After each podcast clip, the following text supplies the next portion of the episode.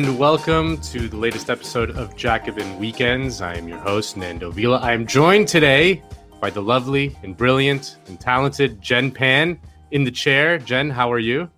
Nando, uh, doing good. It's always very fun to be on weekends. Uh, I think that we have a super good show today. Uh, we'll get into that in a minute, but I, I feel like first I have to just shout out uh, our friend and the usual weekends co-host Ana Kasparian. If you guys don't know this yet, she debated Ben Shapiro at the Pennsylvania Chamber of Commerce last week, which is why she has been absent from, you know, the Jacobin Weekend show. And like, obvi- I mean, obviously we're biased, but she killed it. Yeah.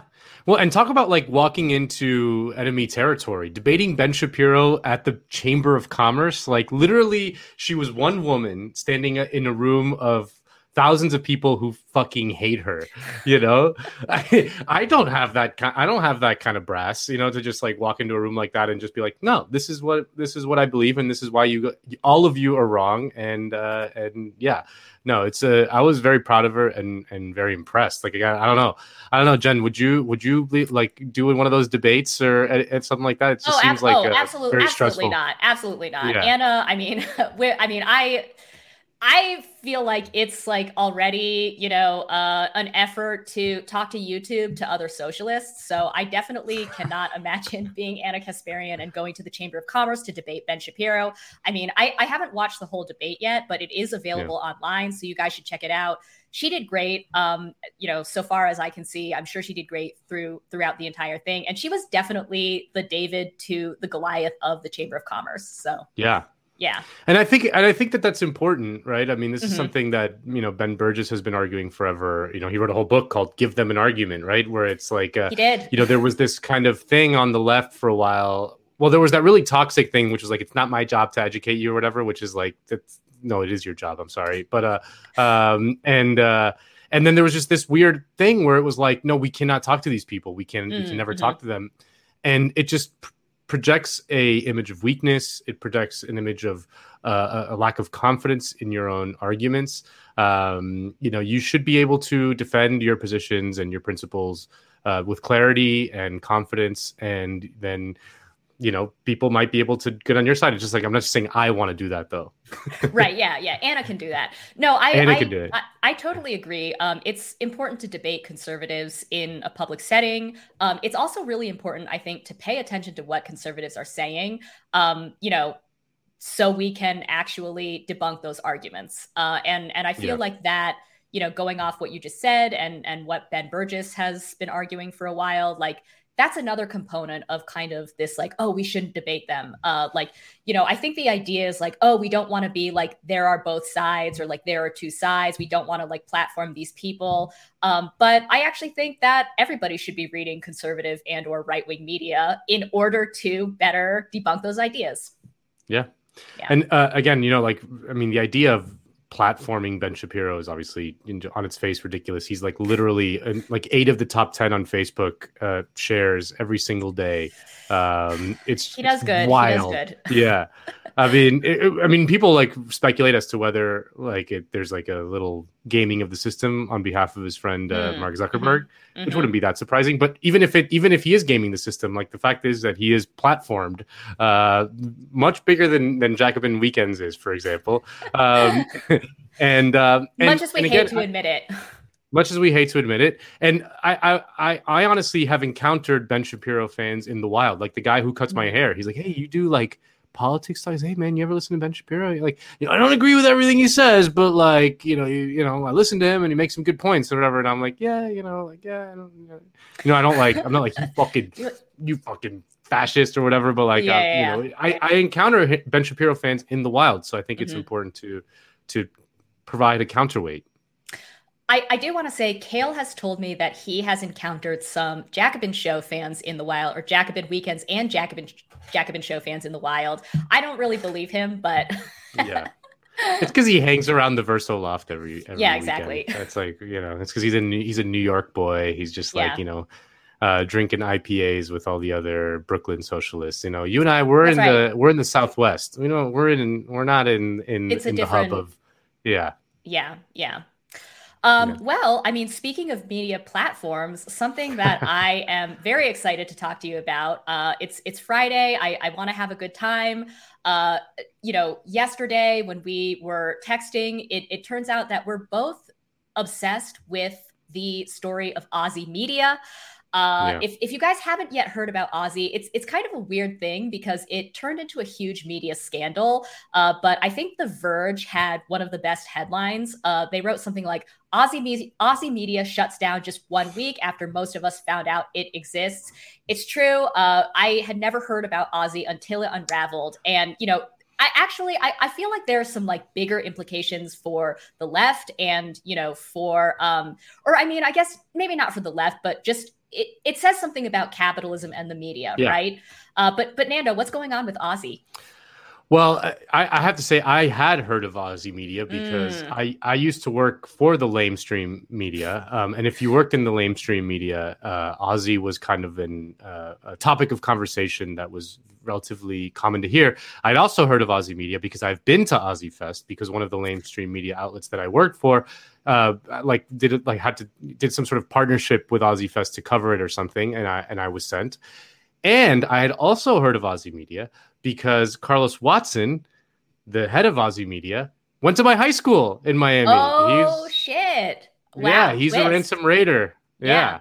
yeah. um, so, so I definitely he spoke at my sister's commencement uh, at high school uh, in high school. Uh, so yeah, what I had very school? much. They're they're pumping out all these media moguls. I mean, you yes. obviously first and foremost, yeah. but then second in line, Carlos Watson. My God. I, I, well, they do call me the Carlos Watson of the left. I mean, uh, you know, we both have like Latinx names, but we're not technically Latinx, oh so it's God. great. You both yeah. you both have seventy million dollars in venture capital funding, obviously. yeah, exactly. we worked for Goldman Sachs and uh, went to Harvard and Stanford. Yeah, yeah, uh, of course. Uh, so yeah, I had heard of Ozy Media, but everyone, most other people like you, heard of Ozy Media for the first time after Ben Smith wrote a column in the New York Times in which he essentially destroyed them. But we have a clip of Ben Smith uh, talking about Ozy Media uh, on TV. Kale, why don't you throw that up? Ben, you had the inside scoop on it. Walk us through how they fell apart.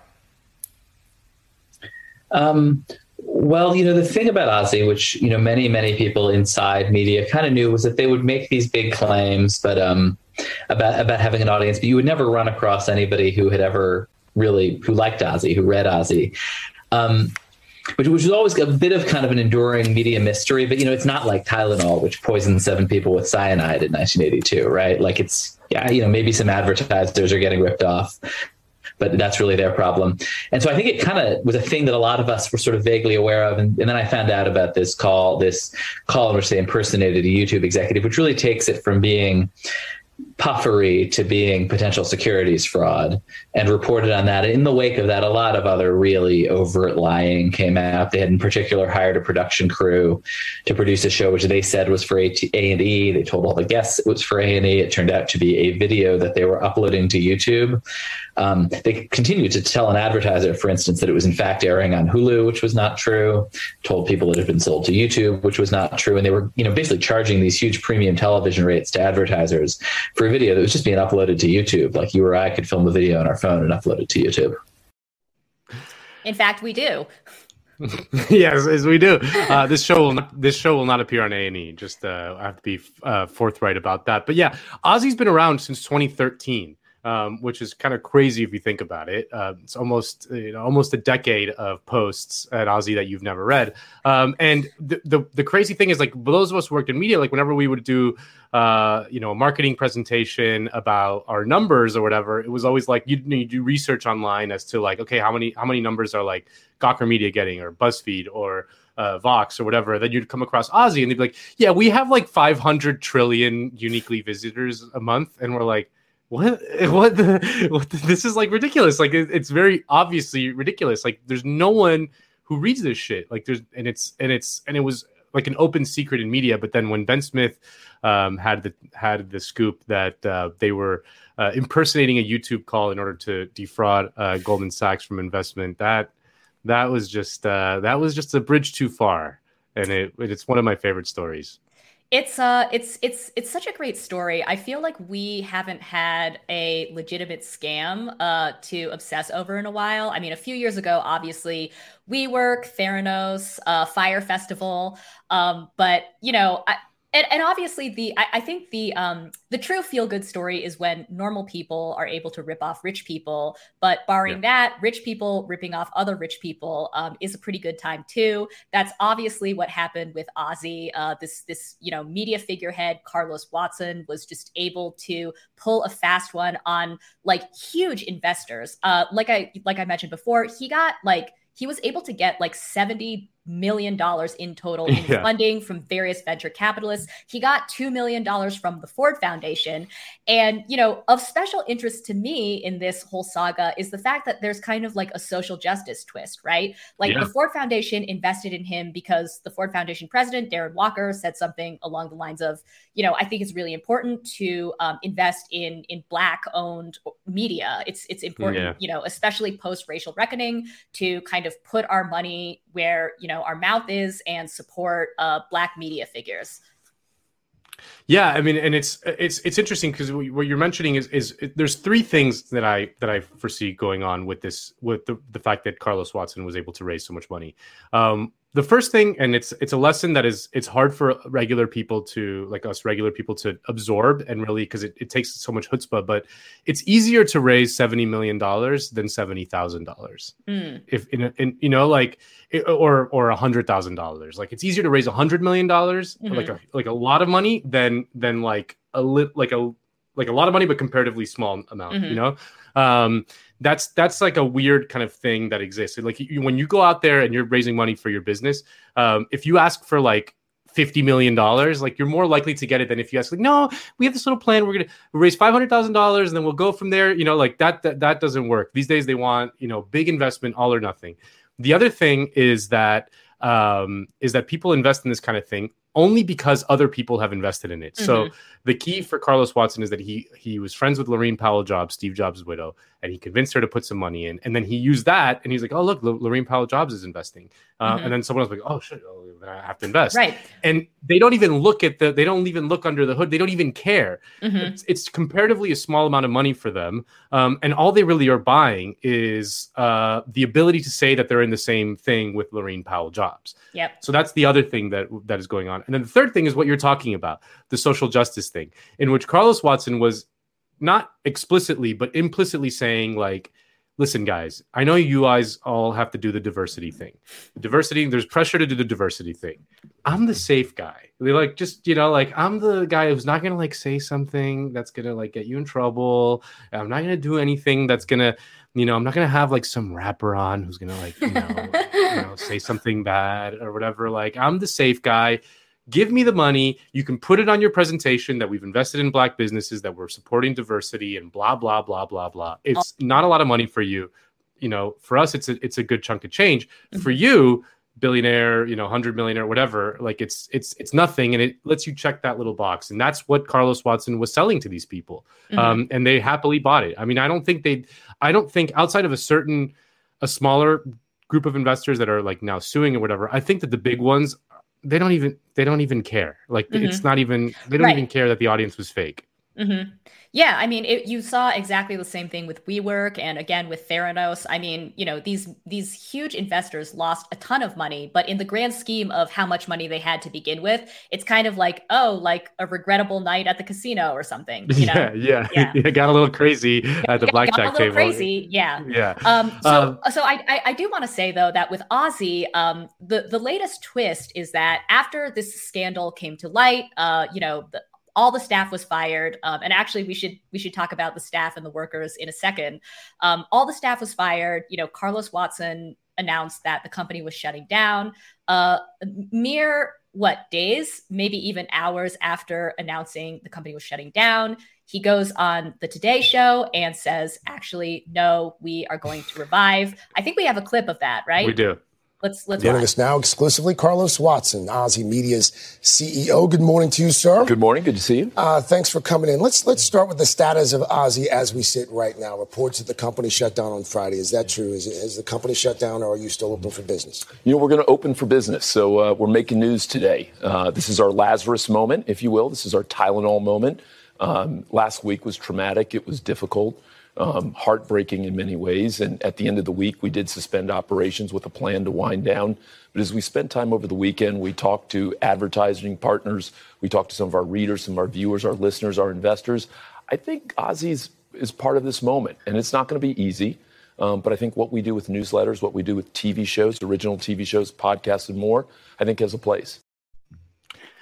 I can't think of anything more psychopathic than to say this is our Tylenol moment. You know, like famously Tylenol uh like had cyanide in their pills and killed like seven children in the early 80s and then was able to like, you know, recover from that. And he's like, "Yeah, oh yeah, this is our we're going to do that." You that know, like great.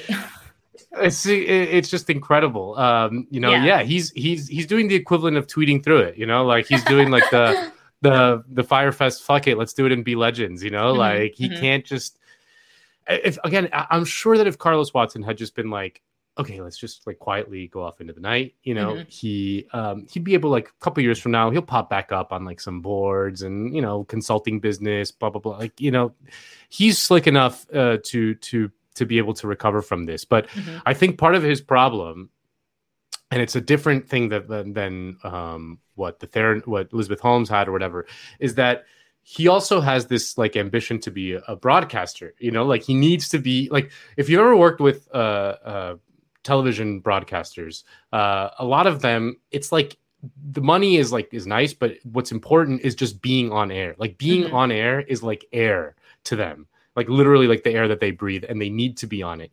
And so he needs to be on so he can't shut down his media company because the media company was just an excuse for him to have a broadcasting career after to, he was to like literally have a show called the carlos watson show.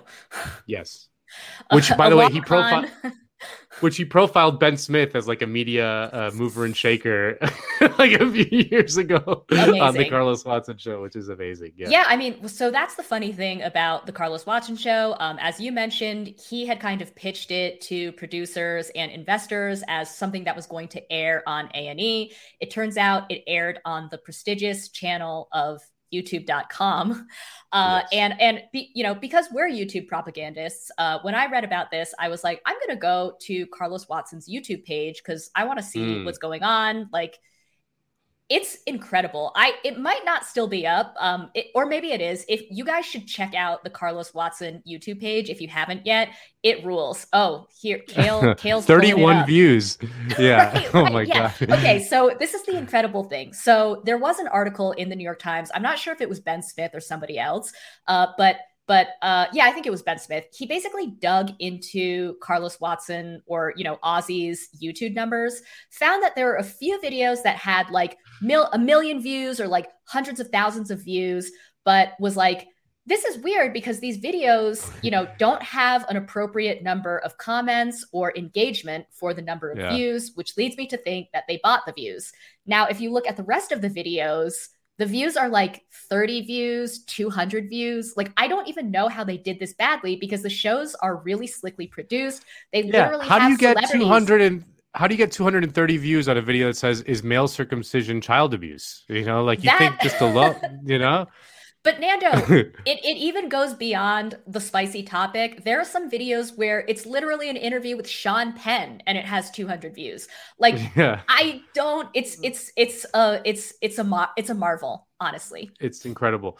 I was talking to a friend of mine um, about this, and he was telling he went to like a very prestigious business school, uh, and he was telling me that as part of his, you know, as part of their business school thing, they had to like like start a company essentially, or like make a proposal for a company or whatever, and that one of his friends in school pitched, uh, developed this like uh, idea for a company that uh, essentially would make advertising uh, more precise and and the metrics in terms of like uh, ROI on on on your advertising more precise because like famously advertising you don't really know if like mm-hmm. all the millions of dollars you're spending on those like State Farm ads are actually like you know delivering more business and he was like coming up with a method to uh, figure that out and he started pitching it to people in the advertising world. They're like, "Are you insane?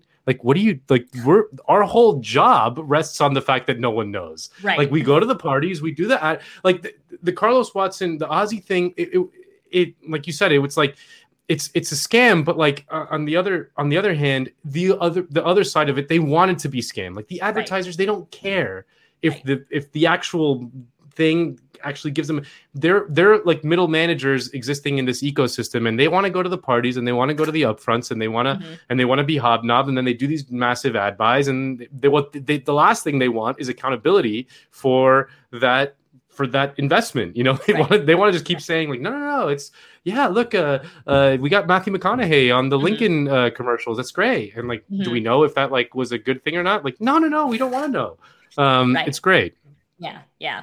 Yeah, I mean, I think that that that that is the kind of like hilarious or sort of like, you know, feel feel good part of the story. Or I, I mean, it's both feel good and feel bad because the feel good part is that like I said, it's rich people ripping off other rich people. The feel bad part is that, you know, every all of the rich people in this story will escape unscathed. Like you said, Oh, the yeah. advertisers don't care that they lost money. The investors don't care that they lost money. Carlos Watson, you know, might have a re- might have taken a reputational hit, but he's still fucking rich, and you know he probably will continue. He'll, he'll probably get some sinecure like at some you know other media institution if Ozy ends up folding. But I, I you know I do think that it is important to say you know much like WeWork, the people who actually got screwed over are the people who work for this company.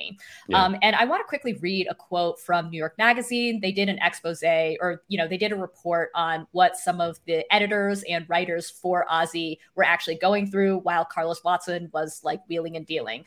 Um, and so this is this is a quote from the article. Um, they write editors were expected to turn out eight or nine pieces a week and have their stories polished and filed two weeks in advance. But it wasn't enough to simply get one's work done.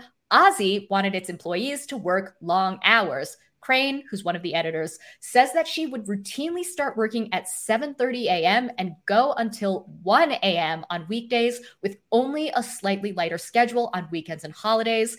I would get shouted and screamed at if I didn't work all day Saturday, says Crane. They would email people on Christmas Eve just to see if you were checking your email. No one was ever committed enough and driven enough.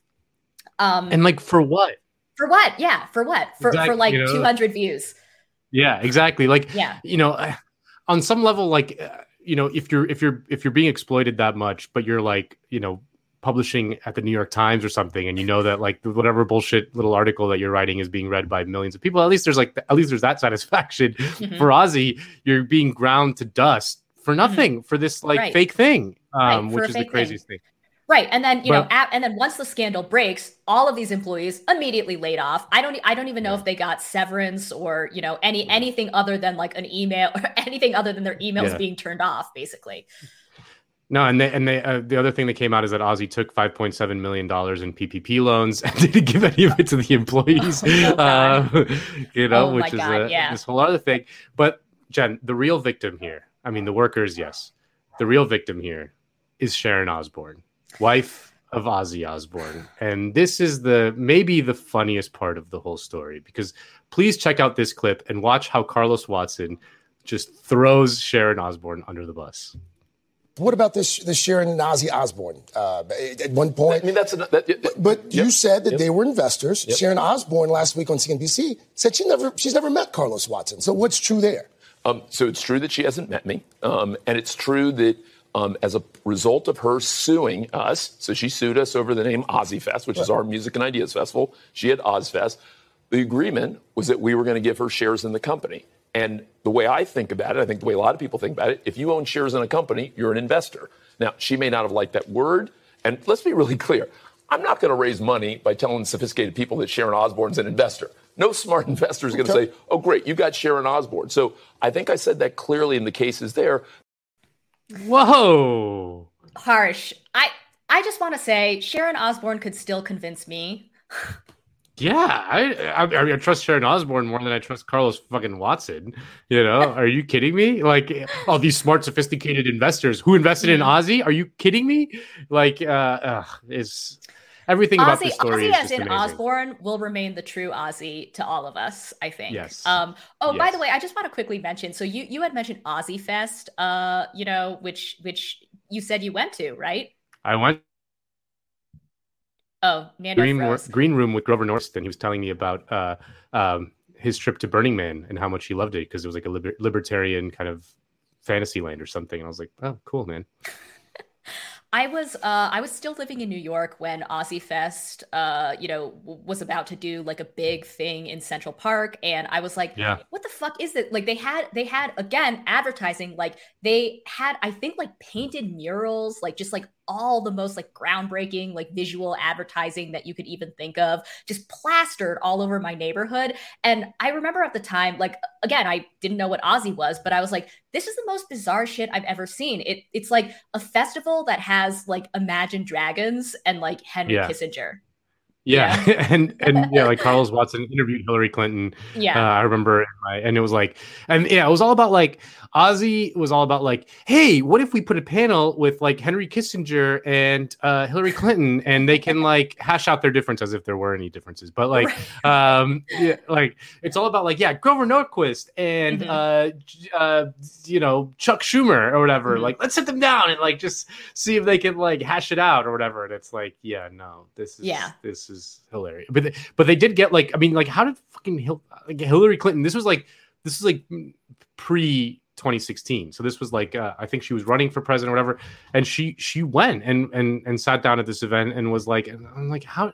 No one is doing any due diligence on any of this shit. Like it, Right. it's just uh, um, it just shows like how much of the economy is like the emperor has no clothes. Right. Yeah. Yeah. Exactly.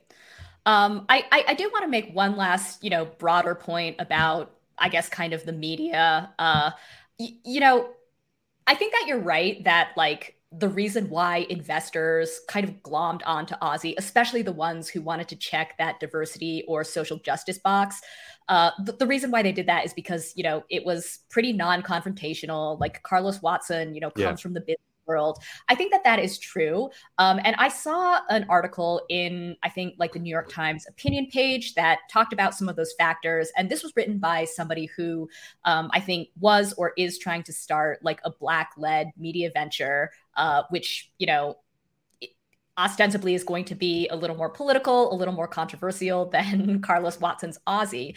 And, you know, she made a similar point that like the reason why, you know, these businesses uh these businesses chose Aussies because it's safe. And she was saying like and you know i'm having trouble getting funding because my content is more political. Now i think that that is you know totally true or i think that's probably indisputable um, but i think that that raises the larger question not just of what advertisers and investors are willing to fund but like why the media has to rely on those sources of funding to begin with Yeah. and I just want to say, like, I am a big proponent of publicly funded media. We don't Me really have it in the U. Nando, you're not a venture I mean, I think capital it's no, no, but I, I no, yeah, but I, I, I just I can't see. I mean, I think about I think about this all the time, and like you know, there's like the there's like some on like the kind of libertarian left that are like worried about that kind of shit. It's like government run media, or like you know, Glenn Green, like you know, like Glenn Greenwaldish type of thing. Um, but it's like, I mean, what other alternatives are there, bro? You know, Mhm. like I mean, I guess you could do like the, the new thing is like reader supported uh, media, which like Substack and I support that all the shit. But like it, it's unclear Totally. to me that you could that you can do that at the scale necessary to do the kind of uh, you know journalism and uh, required to d- live in a basic uh, level democracy. You know that Right. that a publicly funded media is the only, and finding solutions to that should be something that we should be thinking about a lot to maintain its kind of independence from whomever's in power, but to also be publicly funded. I mean, it's a tricky thing, but I'm sure it can be done.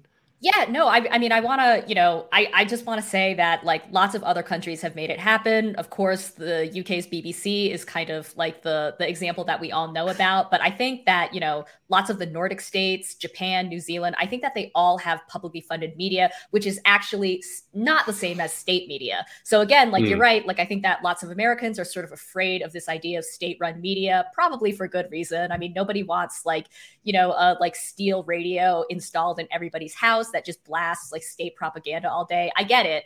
But they're, I mean, the way that other countries make it work is, you know, they fund the media using public funds, but they set up things like multi year funding agreements or, Yeah. you know, trusts, or they have independent civilian oversight boards that make sure that those lines don't get crossed. So, like, there's a way to do it. And I, Yeah. you know, I've always said the post thing- office. the postal service should run the should run the the public broadcaster. I mean, the postal service. You trust the you, you trust that like when you send something in the mail, like you know some uh you know Trump or whatever is not going to read your shit, right? I mean, on some level, right? They they do maintain a certain level of independence and transparency and privacy and all that shit. Um, yeah, the postal service should just run a channel. Uh, we talked about postal banking on this week's Jacobin show. Postal media, I'm into it. Yeah, let's do it. And you just call it going postal. There you go. um, well, uh, speaking of uh, media, Verso is our partners on this show. And uh, we don't have a Verso read for this month, but we do have a few titles that you can check out.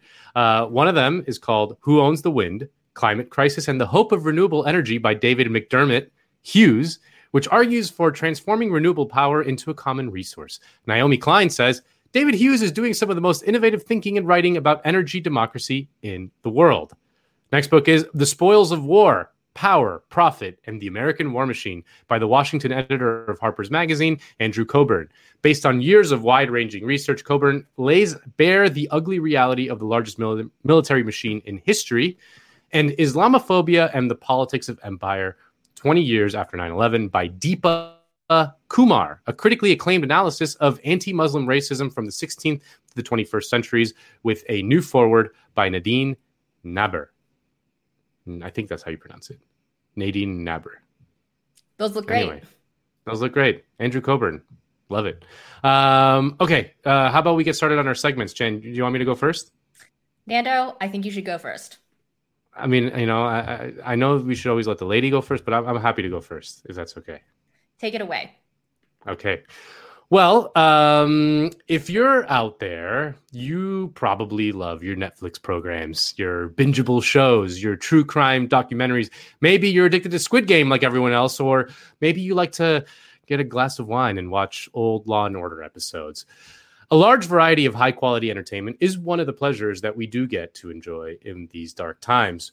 Well, now the people who make that entertainment have voted to authorize their union to go on strike. And no, I'm not talking about the beautiful actors. Well, we have some breaking news for you. Members of the union that represent tens of thousands of behind the scenes entertainment workers have voted an authorized strike. 90% of eligible IATSE union voters cast ballots with more than 98% in support of a strike authorization. Now, a strike could shut down much of the state's TV and film production. IATSE wants higher pay, larger contributions to health and pension plans, and more rest periods. The group representing studios and producers say it's committed to reaching an agreement that balances the needs of both parties.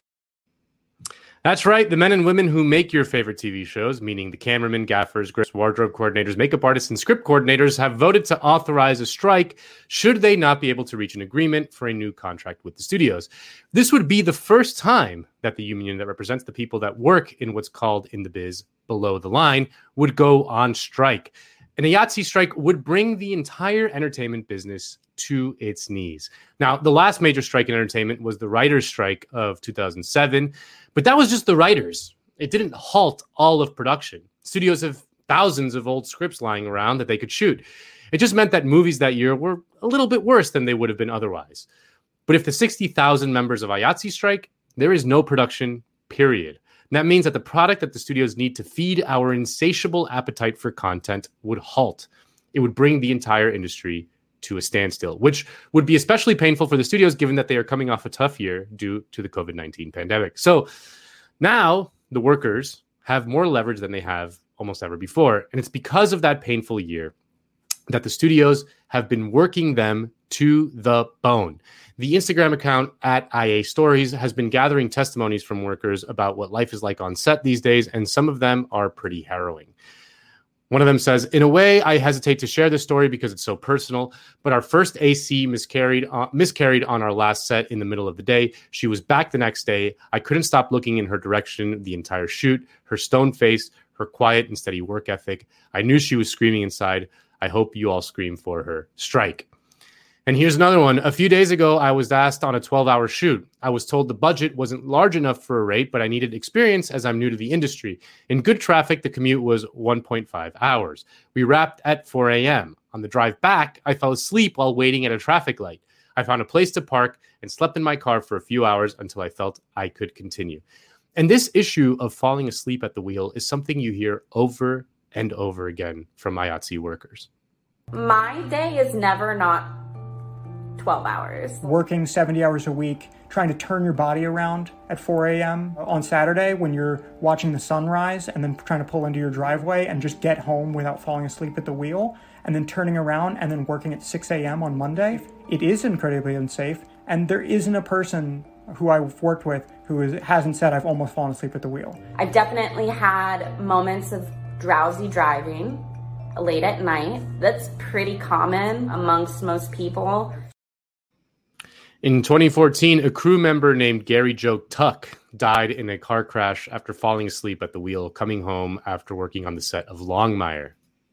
A crew member from the show Longmire was killed this weekend in a rollover crash while on his way home from the set. It happened about 4:30 a.m. Saturday near Stanley. The Santa Fe County Sheriff's Office says 48-year-old Gary Tuck of Moriarty was driving along State Road 41 when his truck left the road and rolled. Tuck was not wearing a seatbelt and was partially ejected. Investigators believe Tuck fell asleep. And back in 1997, an assistant cameraman named Brent Hershman died in a car crash coming home from a 19 hour day on the set of Pleasantville. That inspired the legendary cinematographer Haskell Wexler, winner of not one but two Academy Awards, to produce a documentary called Who Needs Sleep? I discovered in the making of the film that even uh, we privileged film workers um, work excessive hours. Our normal work days on film and on TV is even longer 14, 16, 18 hours. And I began making the film when a assistant cameraman friend of mine, Brent Hershman, died after a 19 hour day, crashed his car. And at that point, that crash and the crew of Pleasantville uh, took a stand uh, against these long hours, saying that he shouldn't have died. He was a very popular guy. Now, here's a clip from that documentary, which is definitely worth checking out, where actors like Julia Roberts, Annette Bening, and Daryl Hannah talk about the long hours on set. Just watching the crew that they work from the moment they get to work till the moment they leave work. I work in kind of little bursts. For me, if I see the crew getting worn out and tired and overworked, then I won't then I'll say no, I have to have my 12 hours because if I have 12 hours, I know they have a fighting chance at a nap or something. The producer has to come to the actor and say, you know, we really we're, we only have this location for one more day. We we had a problem with the camera; it broke. We lost two hours. Can you come in a little early, or can you work a little longer? And they're required by law to ask us and to say, can you break that rule? When you compare what happens with the actors versus what happens with the rest of the crew, you get some sort of picture as to um, the imbalance there. The crew has to get there before the actors and they leave after the actors. So the crew is working even longer hours than the actors, and the actors are supposedly protected, and even we're exhausted. So, I mean, I've worked so many movies where I've actually worked 20 hour days, and and that's me as an actor, so you know that the crew is working even longer. It's nice to see that. And it was also nice to see the actors of today chiming in with support of for IATSE. Uh, Seth Rogen tweeted out, Our films and movies literally would not exist without our crews, and our crews deserve better. And then he followed up with, I meant film and TV. It's early. It's okay, Seth. And then Rob McElhenney from It's Always Sunny in Philadelphia tweeted out this video saying, Thank think what you will of Hollywood, but IATSE is the working class lifeblood of this industry. Please support hashtag IATSE solidarity, hashtag IATSE strike. Here's how important IATSE is. Without IATSE, I don't have hair. they just, IATSE paints the hair on. There is no hair without our workforce. Completely bald. Completely bald. It's bizarre. And naked. And and also here's our yep, and also we're naked without that man right there, Ryan Wardrobe, Abby Roll, Thea Samuels. Who cares? Now, IATSE responded with this tweet saying, You absolutely love to see it. Thank you for standing with us. And then a pic of the title card that says, The gang stands with IATSE in the style of It's Always Sunny. That's nice. Now, it's hard not to see this IATSE strike authorization vote as part of a larger wave of labor unrest as companies have been overworking people while they struggle to get out of the pandemic. On this show, we covered the Frito Lay strike, and the workers there cited the long hours and what they called suicide shifts. We have to do something with the suicide shifts because to work 12 hours and be off eight and work 12 hours, you got time, travel time, and everything. I said that's a safety risk. Imagine being an employee in here that has not had a day off for five months. That is the reality of what you're seeing. That is the reality of why you're really seeing the picket over here. And this was also the case with the Nabisco strike and their parent company, Mondelez. Here's what's going on here locally. About 200 workers at the factory in North Portland walked off the job earlier this month. They're members of the Bakery, Confectionery, Tobacco Workers, and Grain Millers International Union. They need to shorten that somehow, but I digress. They're, they're upset about changes to their contract with the parent company, Mondelez International. Union leaders say the company has proposed working longer days, 12 hour shifts instead of eight, working without overtime money, and mandatory weekend days without extra pay. The workers say they want to keep things the way they have them now, so they're going to strike until they get their way. And just this week, the workers at America's Kellogg plants stopped making cereal and went on strike. Production of Frosted Flakes, Froot Loops, and Corn Flakes hangs in the balance tonight after workers at all of the Kellogg Company's U.S. cereal plants walked off the job this week. And when you hear their testimonies, they start they start to sound very familiar. We spoke with one of the strike leaders this morning. Everybody in this plant makes incredible sacrifices that most people wouldn't understand. Uh, they work eight days a week, at least. And that's months on end without a scheduled day off. I mean, some, some people in the plant don't have a scheduled day off for the entire year. Um, so we're, we're not willing to accept that anymore. Now, the pandemic may have triggered this new wave of labor militancy. Here's Alex Press writing in Jacobin, quote, while long hours aren't new, what is different is the outrage among workers in the industry. Workers across the country are gaining confidence, refusing to return to work or quitting existing jobs unless they receive higher pay and better benefits. A desire for shorter hours is central to this dynamic.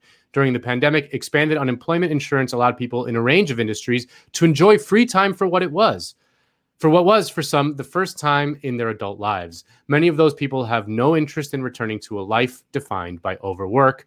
This dynamic is particularly noticeable in the film industry, which effectively shut down during the pandemic.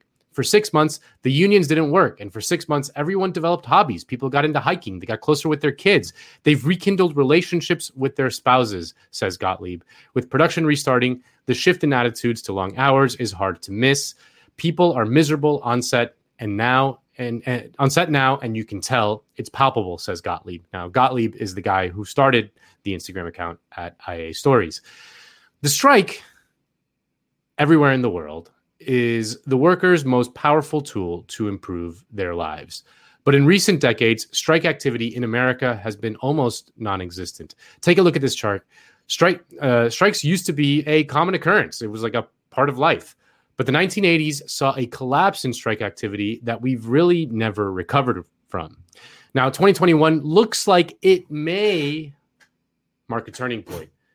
You know, we argue about politics all day, but without labor power, it's mostly just talk. To hammer the point home, I think it's worth showing a clip from one of the best labor movies ever made, Matewan. It was written and directed by John Sayles and was released in 1987 at the height of the Reagan era as strike activity was collapsing fast. Chris Cooper, in his film debut, delivers this speech about the power of a strike after he sees some white mine workers racially abusing James Earl Jones. Union men, my ass.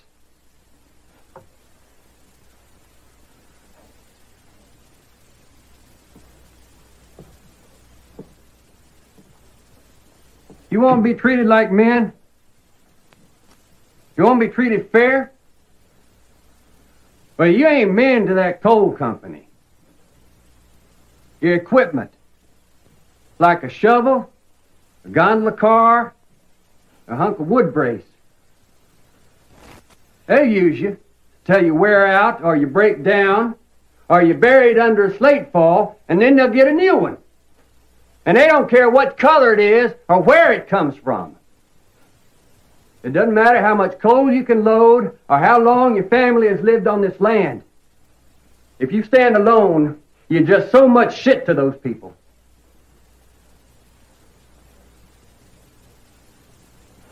Do you think this man is your enemy?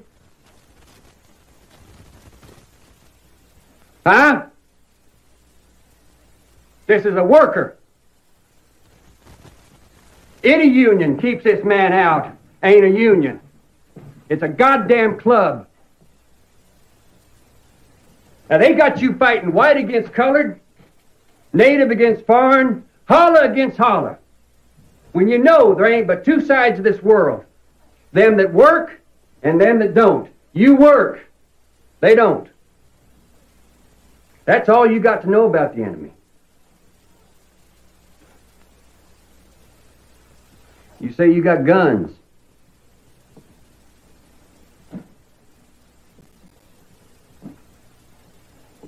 Well, I know that you all are brave men. And I know you could shoot it out with the company if you had to. But the coal company don't want this union. The state government don't want it. The federal government don't want it. And they're all of them just waiting for an excuse to come down and crush us to nothing. Fellas, we're in a hole full of coal gas here. The tiniest spark at the wrong time is going to be the end of us. So we've got to pick away at this situation, slow and careful. We got to organize and build support. We got to work together. Together. Till they can't get their coal out of the ground without us because we're a union. Because we're the workers, damn it, and we take care of each other. How can we shut the mines down if we don't dynamite them? The men walk out.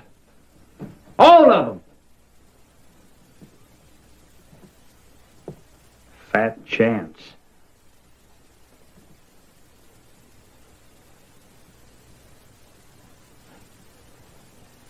And every man that walks out on his own steam, we take into the Union.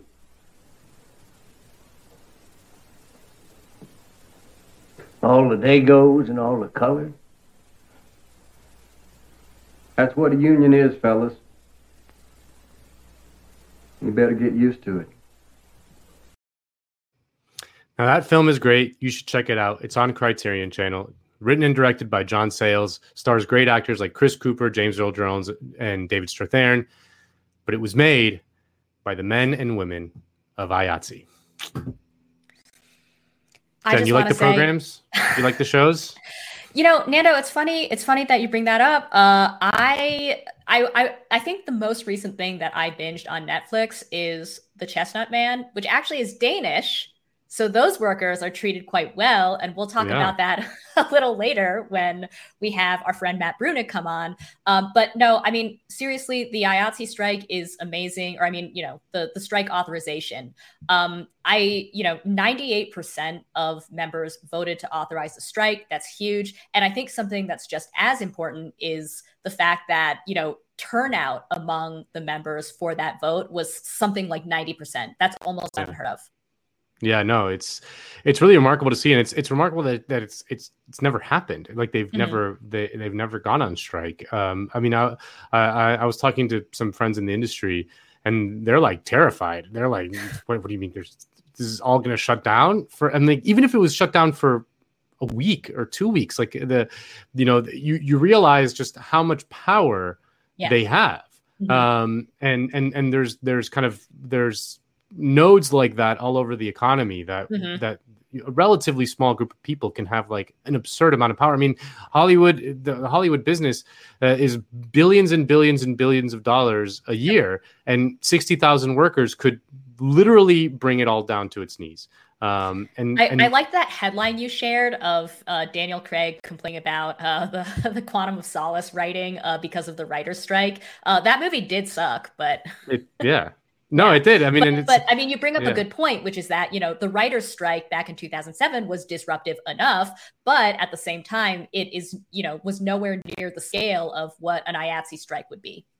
Yeah, and, and you know the writers are relatively well paid. I mean, there's some writers Mm-hmm. who are you know uh, really struggling or whatever. But in general, if you're a, a working writer in Hollywood, you're you're you're making good money. Um, and uh, and again, you're just not as I mean, you're essential in the long run in the process, but you can't shut the whole thing down Mhm. um, by going on strike. I mean, there are there are hundreds and thousands of scripts lying around. Uh, you know, the studios have they have shelves of scripts. They can they can they can bring them out and and yeah, it sucks that they can't do rewrites and it sucks that they can't do you know uh, ongoing shows or whatever. But they'll they'll figure out a way.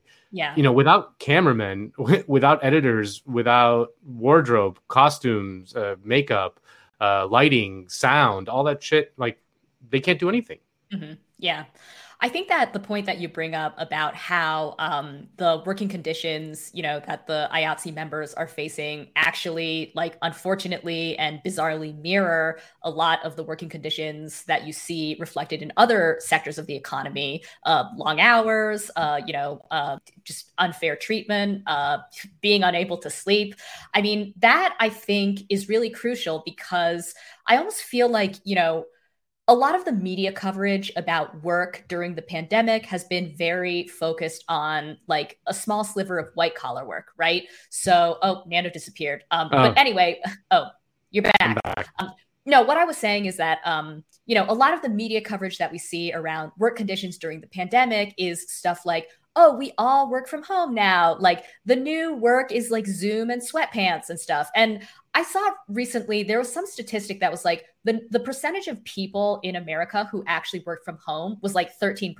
Like it's Yeah. something ridiculously small compared to the amount of media coverage that you saw, you know, around uh, the issue of remote work. Now, don't get me wrong, there are also issues, there are also labor issues related to remote work. Um, I know Anna, I think, has covered that on the show before. And, you know, I'm not saying that those aren't important. They are actually, uh, and, and those have longer range implications as well.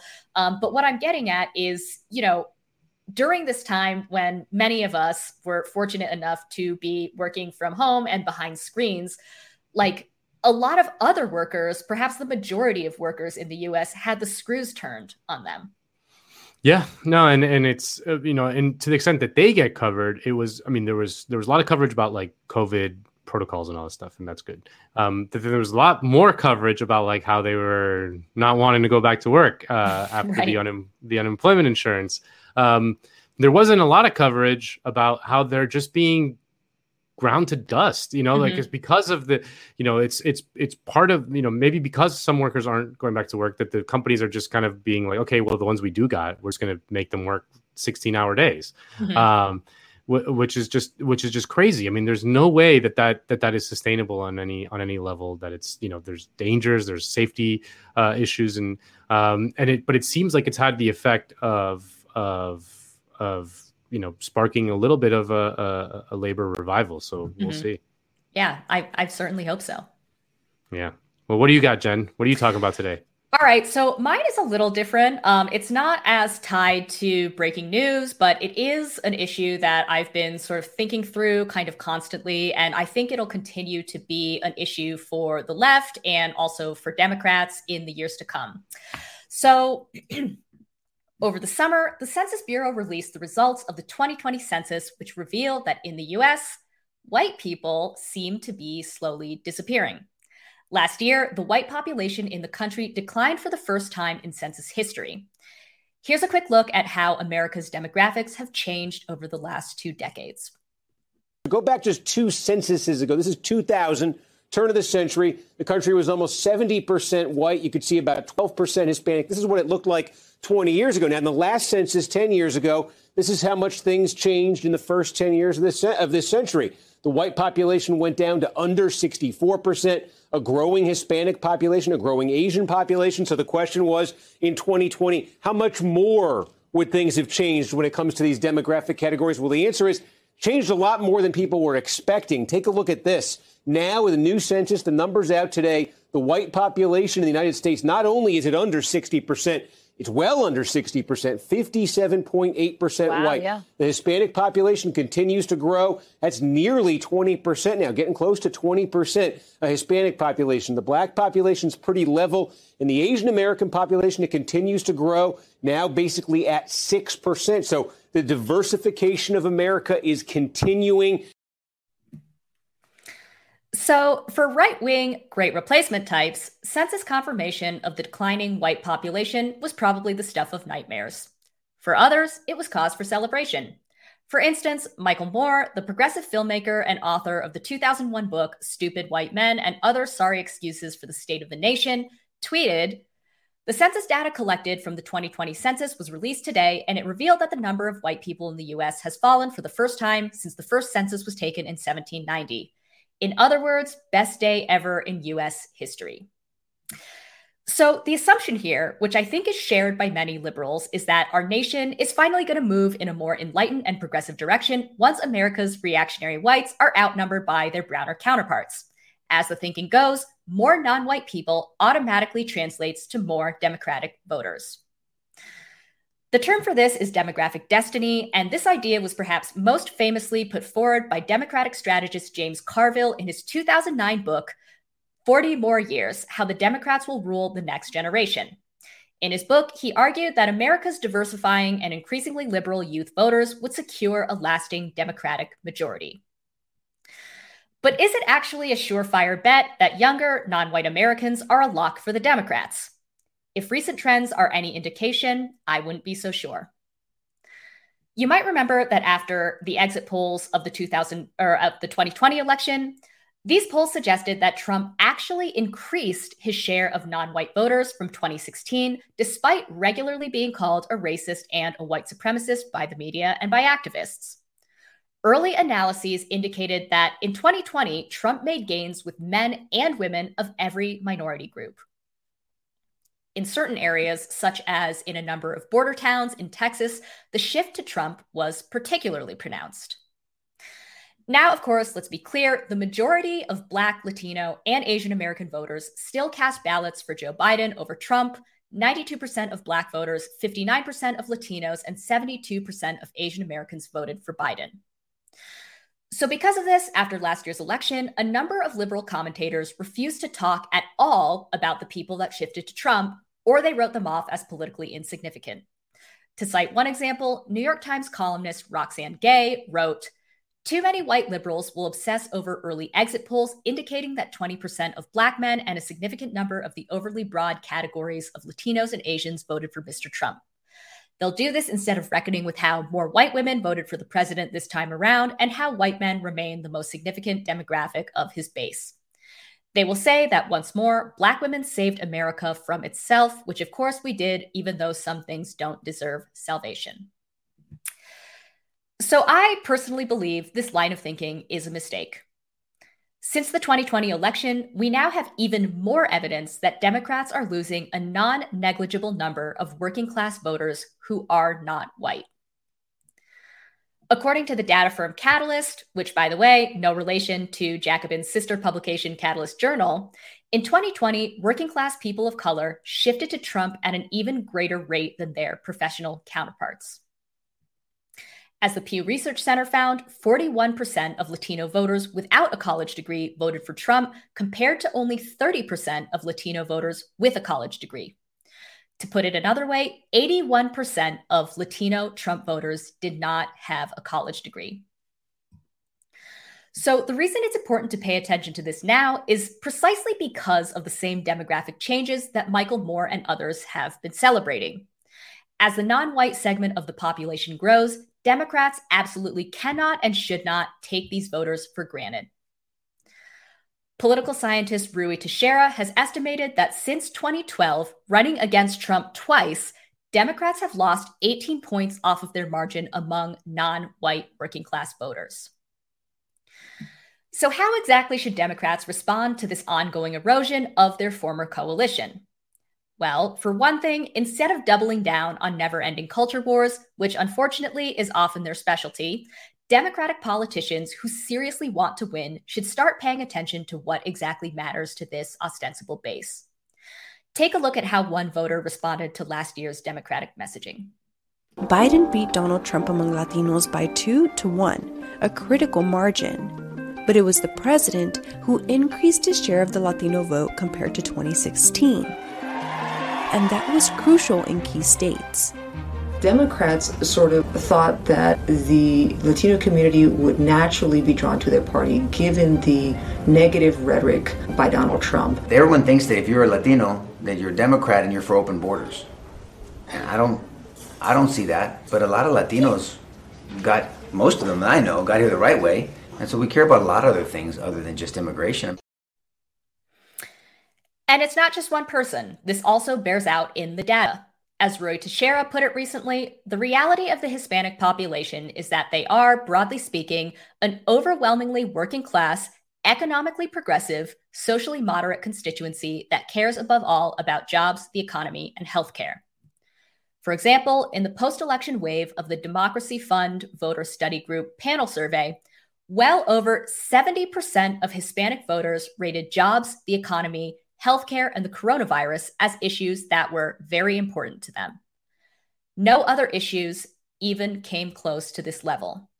Crime as an issue rated higher with these voters than immigration or racial equality, two issues that Democrats assumed would clear the path to big gains among Hispanic voters. So, the funny thing is that despite what the media sometimes suggests, economically progressive, socially moderate constituency that cares above all about jobs, the economy, and healthcare actually also describes a significant portion of Black voters, Asian American voters, and in fact, working class voters of all races. Surveys consistently show that Democratic leaning working class voters list their top priorities as healthcare, Social Security, Medicare, the economy, and jobs. And what might be just as significant for the Democrats, both now and in the future, is that these are also the same priorities of many non voters. When surveyed, non voters of all races are actually more likely than voters on the whole to express support for unions, raising the minimum wage, and increased government spending on healthcare, public education, and the social safety net. In other words, there's actually a pretty clear way forward for Democrats and progressives to build a winning coalition in the years to come but they'll never do it by sitting around and simply waiting for demography to run its course. Yeah, I mean it's it's always funny when you realize that uh, the Joe Biden won the election uh, because of a huge swing in white male support for him compared to 2016. Uh, White men saved us. No, I'm just. They kidding. saved us. They saved us. yeah, um, I think. I mean, I, I worked at Univision uh, before before you know many years ago. And uh it it, it gave me like a, a an interesting look uh inside uh you know what we would call kind of the the latino voting block or the hispanic voting block or whatever.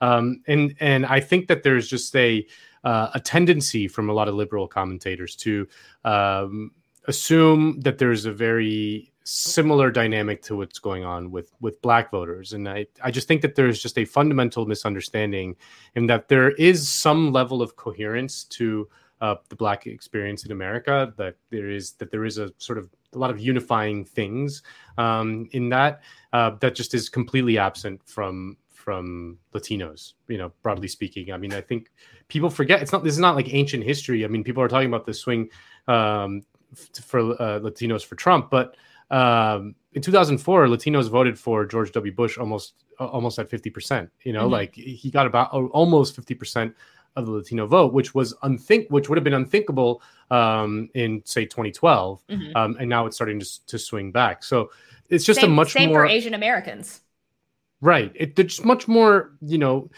fluid and uh, up for grabs voters than than a lot of liberals. Uh, give them credit for in, Yeah. in a way. Yeah, assume. I, yeah. I think that the up for grabs is kind of the key here, right? And I think that this is where the Democrats very often, or what I was trying to get at by, you know, try, trying to debunk this idea of demographic destiny is that it's not that these voters are naturally conservative, as, you know, you sometimes hear like Republicans try to say about Yeah. like Catholic Latinos or like model minority Asians or whatever. Like, oh, this is a natural constitu- constituency for us because like these groups have like, you know, conservative family values or whatever. No, I mean, sure, maybe some, I mean, that can describe like literally anybody probably but the point is that the, the these groups are up for grabs i also want to add that um democrats like don't campaign to these groups very hard to be honest. Um you know I, i've mentioned this on the jacobin show before so like maybe i sound a bit like a broken record but something i think about a lot is that bernie sanders won california in the primaries. California is the most populous most diverse state in the union and you know part of the reason why i mean the reason why bernie won is not because californians are just so progressive that they flock to him.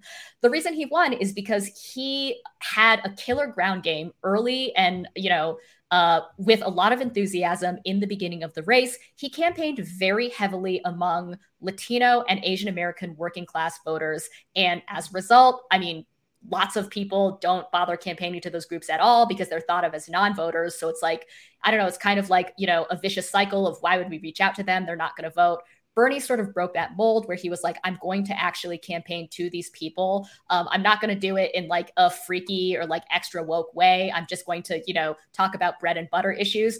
And it worked. Both of those groups turned out in droves for bernie voted for him. I mean i, I know i know that asian americans voted for bernie over biden in california by a margin of like two to one. I think with latinos it was even more. I think i mean i think that like I don't know what the numbers are off off the top of my head, or like I forget, but like it was like I mean, you know, he the point is that like these groups are not necessarily inherently conservative or inherently liberal. Um, the point is that you have to campaign to them.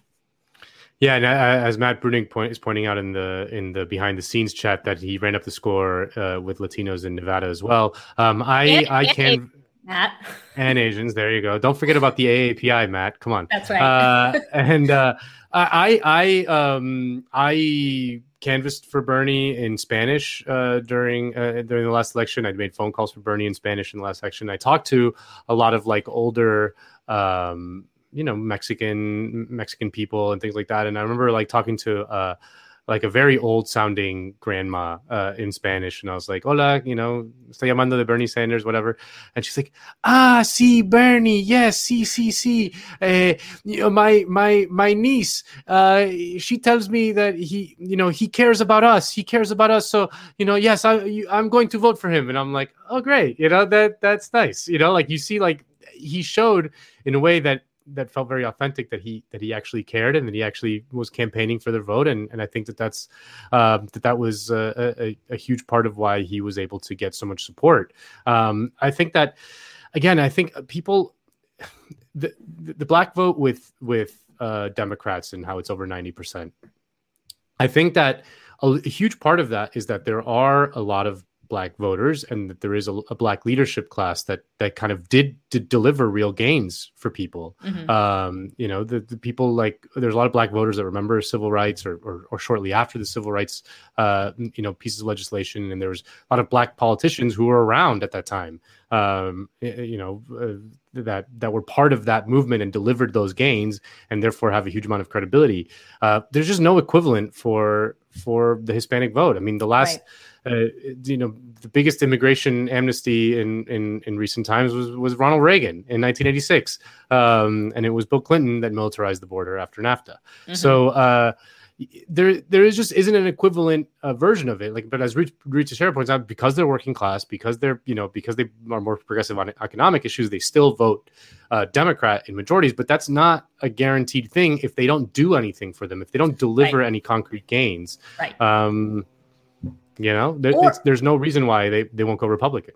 Or if during campaign season the Democrats like keep hammering on the culture war stuff and don't actually foreground the bread and butter issues, like I I Yeah. see that as being a political failure too. So Absolutely.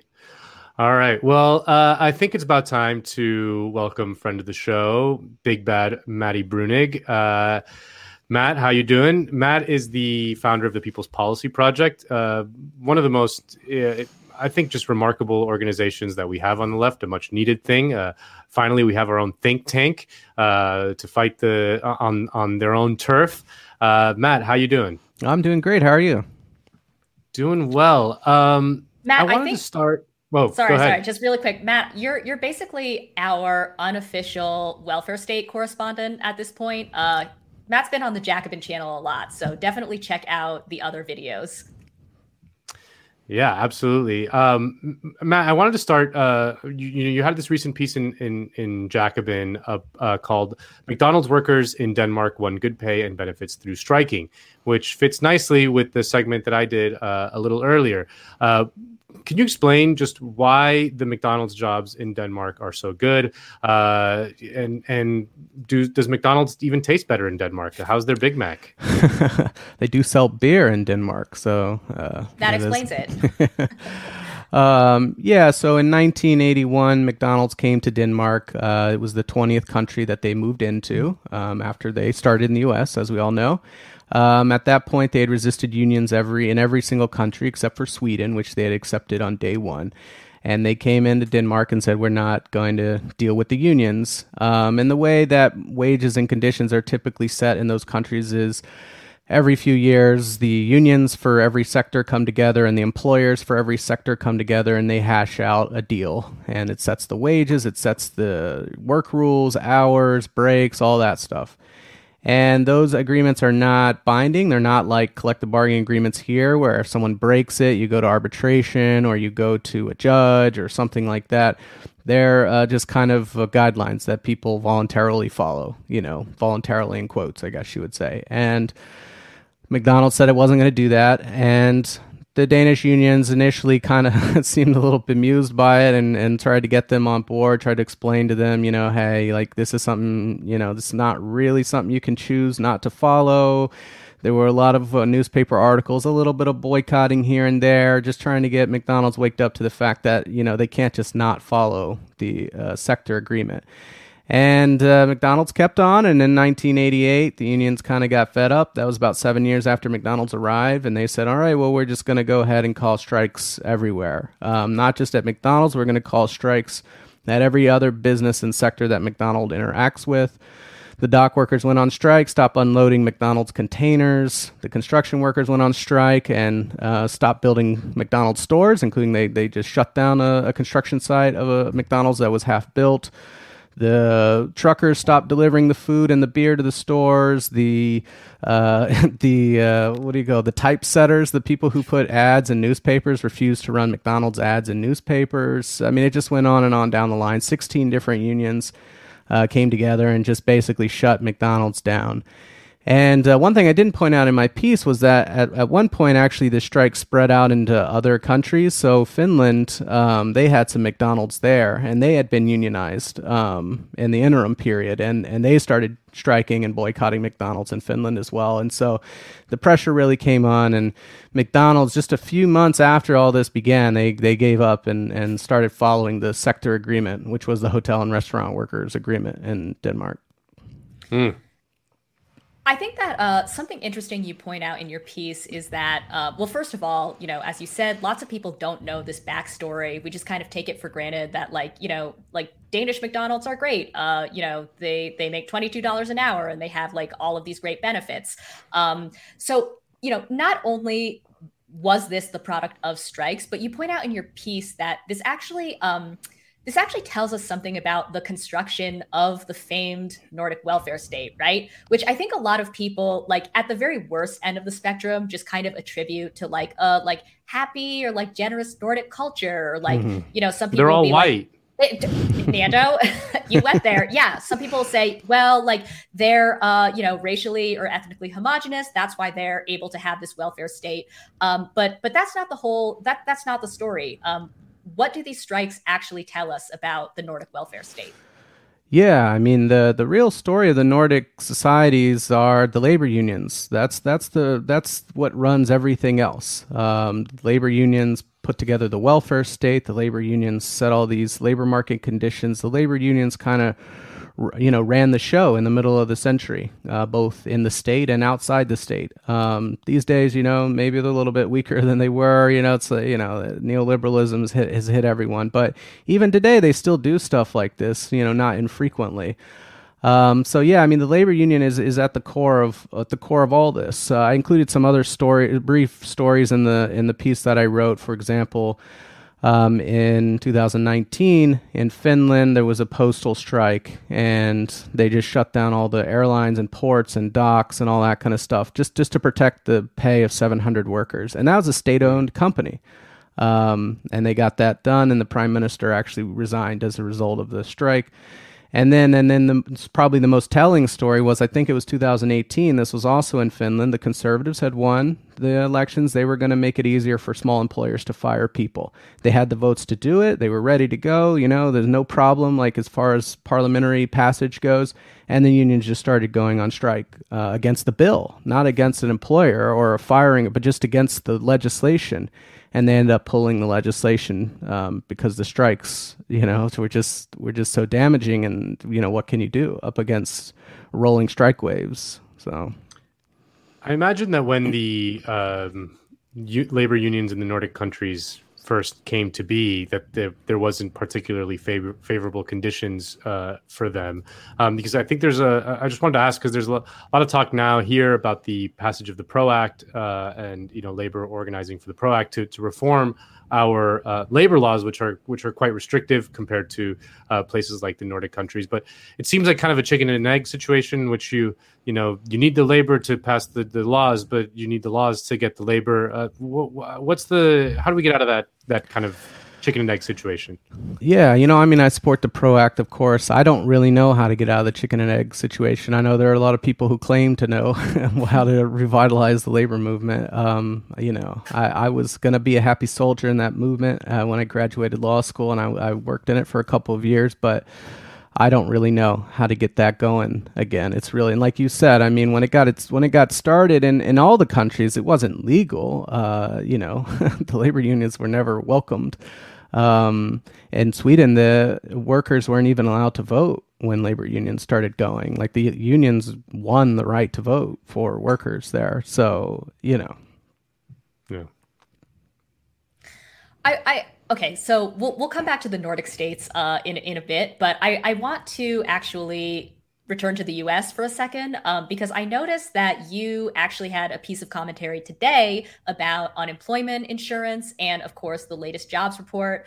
Um, 8 million removed from uh, unemployment insurance, obviously, last month, only 194,000 new jobs. Um, by the way, I, I, feel like you were really quick on this because didn't the jobs report just come out literally this morning? Yeah, it came out at 8.30. Yeah, I knew it was coming out, so, you yeah. know, I was ready. Yeah, yeah, yeah. You set the alarm? You set your alarm? right. yes. yeah. I kind of figured you were, like, ready to pounce on this because you have been covering um, unemployment insurance, obviously, you know, since it it was about to be taken off. Um, so I, I want to bring up uh, just a graph from People's Policy Project, uh, which just I think is a really stark uh, depiction of you know how many jobs uh, were not gained after you know all of these people were thrown off of unemployment insurance and you know i i I wanted to ask you, what does this tell us about unemployment in this country? Uh, because you know, I think that obviously, whenever we um, hear about politicians who want to throw people off unemployment, or even when we look at some of these programs like, um, you know, cash welfare in the 90s, or, you know, like Medicaid in Arkansas, like just a few years ago, where politicians want to attach these very stringent work requirements to these programs, the rationale is always, well, we need to get people back to work. Um, we've seen that that doesn't work. Uh, what does this tell us about unemployment in this country? And like what can we do to actually make it good yeah, I mean, narrowly, I think the pandemic is an interesting situation because it's so novel. You don't really know what's going to happen. So, I mean, I, it's conceivable that these cuts, these cuts were quite brutal. I mean, cutting people down to zero dollars of income, like 8 million people in a few weeks, cutting them down to zero dollars of income, that's pretty extreme. Even other countries, when they want to cut benefits to try to get people out, they'll cut them by, you know, 20% or 30% or something like that, not 100%. So, it's not unreasonable to think something might happen, but uh, it didn't. And we knew it wasn't going to happen because about half the states cut the benefits in the summer, and it didn't work then either. Um, so I think we know that, at least in the pandemic circumstances, that unemployment insurance has not been an impediment to, to employment at all. Um, more generally, you know, the U.S. has very stingy welfare state, has very the stingiest unemployment system in the OECD.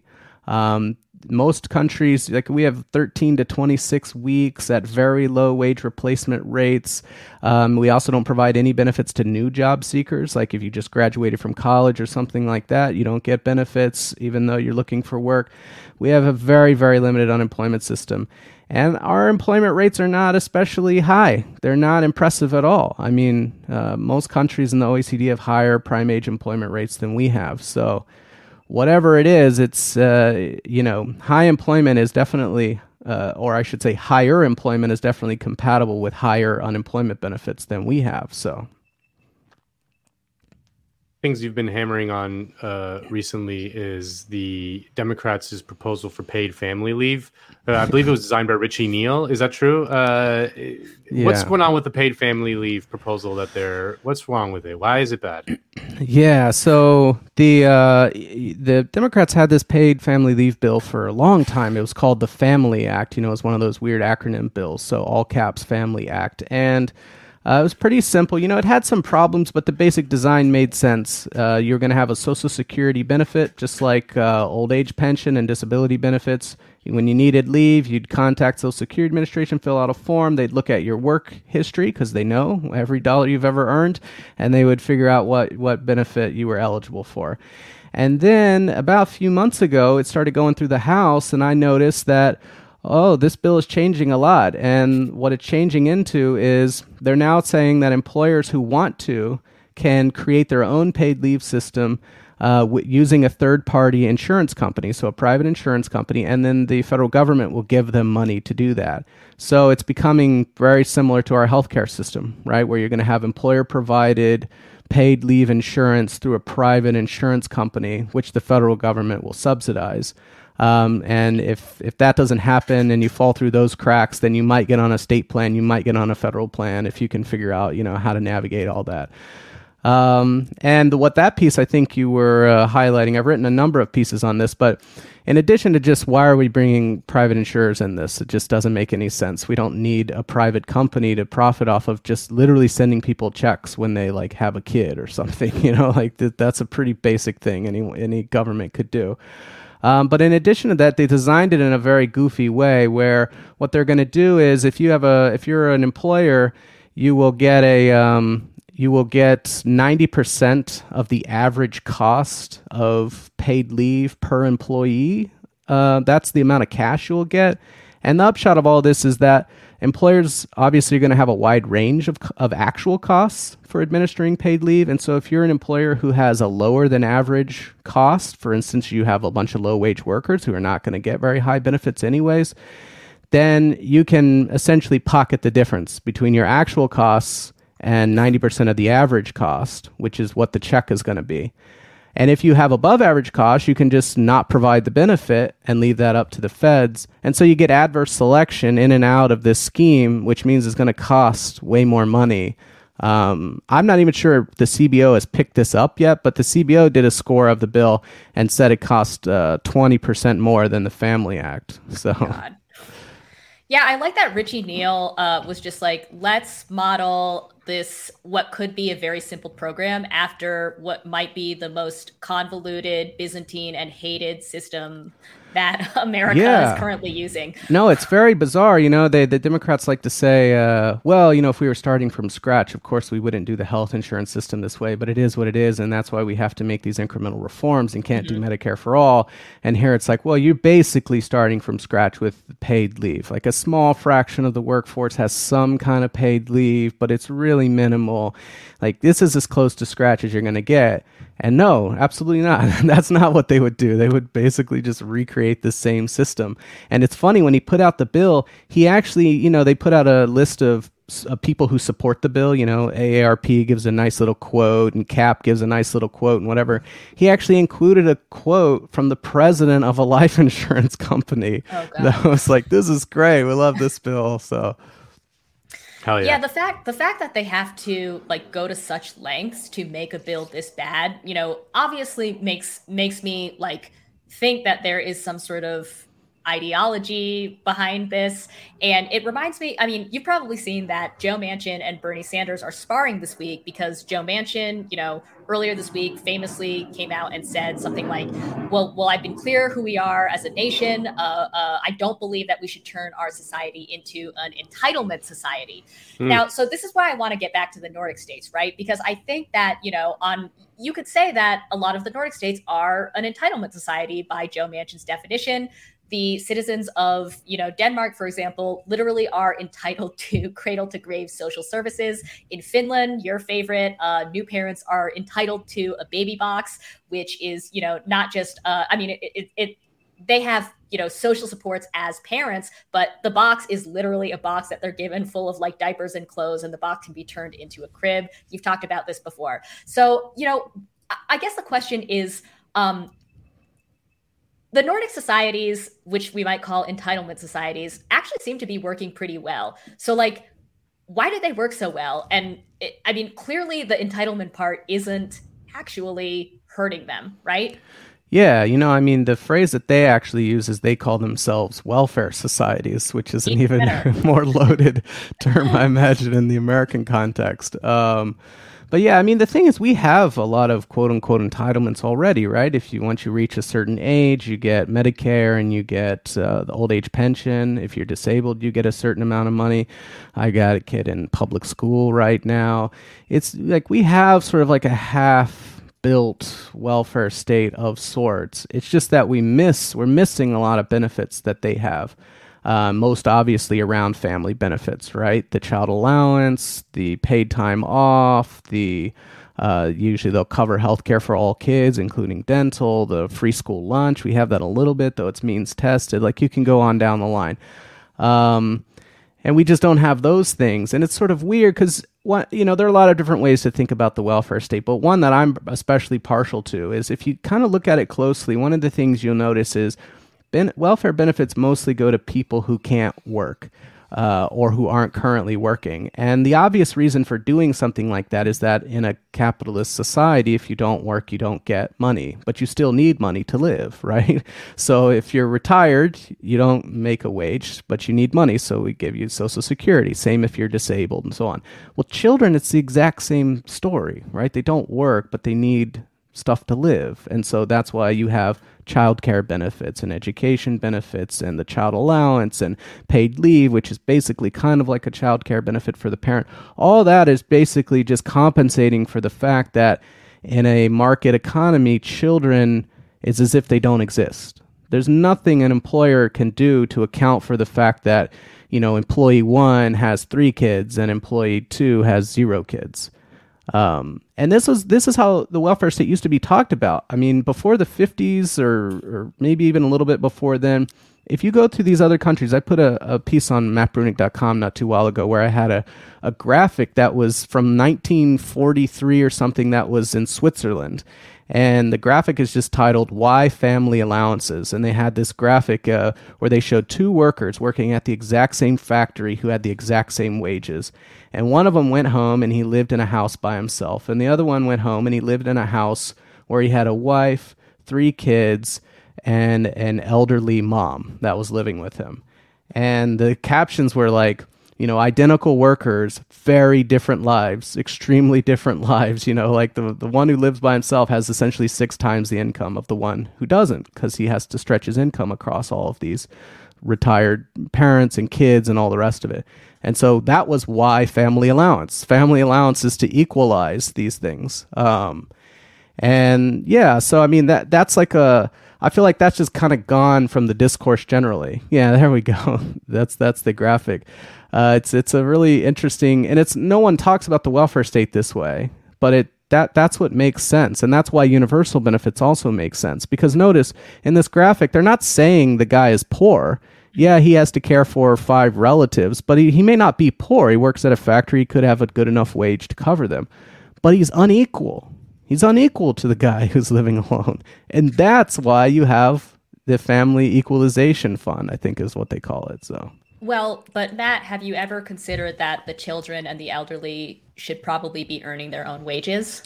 No, I'm just kidding. I think I think we make this joke literally every time you come on. Yeah. Well, you know, children are are banned from working. Mhm. That's you know, maybe Yeah. they could they could you know relax that ban for parents of, or children of low income parents. Uh-huh. yeah.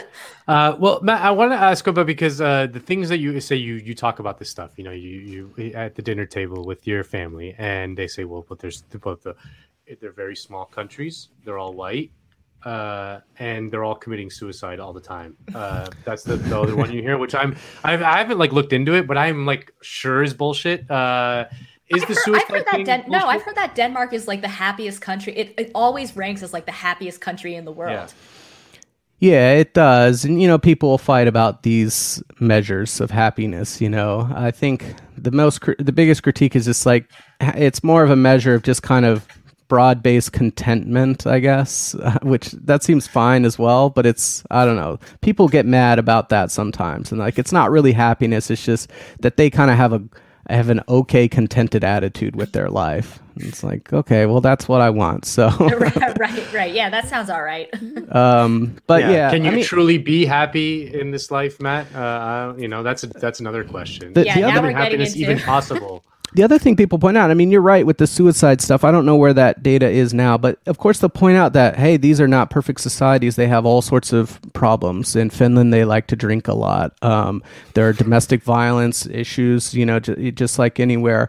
Um, they do have high rates of antidepressant use, but then you look into it and it's like, well, yeah, but it's, it, it's, it's dark. Like, like 20 hours a day and you know like so it's like yeah i'm not saying i would even necessarily want to go move there because it's like a frozen you know dark frosty you know like kind There's of no 7-Eleven there, dude. There's no It- 7-Eleven. and yeah, that's true. That's true. But you know, their their biggest they do have their their biggest uh, like uh, grocery store. They're like Walmart in uh, in Finland is a is a consumer co-op, um, and they have Oh, they have convenience stores. So. Um, but yeah, so it's like, yeah, there are a lot of issues there. And, y- you know, y- if you had to choose between LA and living in Helsinki, you probably would choose LA because Helsinki is, is cold and dreary. Um, but we're talking about their economic system. We're not talking about their weather, you know, or other problems they might have. So, Yeah.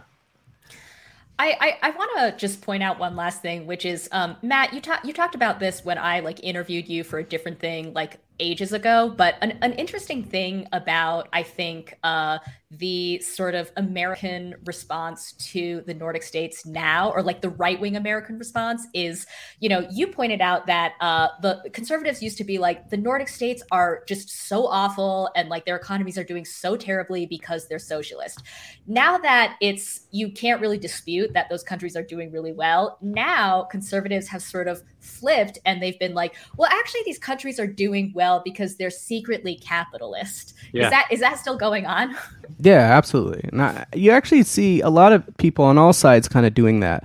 It seems to behoove people in different Yeah. ways. For conservatives, of course, they want to, you know, distance any successful country from socialism. Same thing for liberals who will do the same thing. And I remember, I think one thing, one time it was Jonathan Chait, or it may have been someone else. He wrote a piece that said, you know, Denmark is uh, like neoliberalism on steroids or something like that. And it's just like, okay, I don't know what to tell you. Like, is like, is is it neoliberalism when you just like leave McDonald's stuff in the ocean and just like won't won't un- unpack it? Um, but they'll do that and then you get it on the left too because the left you know the hard left wants to be like look we want to do we want to go beyond what they have done and so we want to kind of distance that and like i get why all those motivations play out that way but you know as far as i'm concerned i'm, I'm willing to say well you know on a, on a kind of spectrum they're definitely much further down the line you know in, in finland the, the government owns 30% of the wealth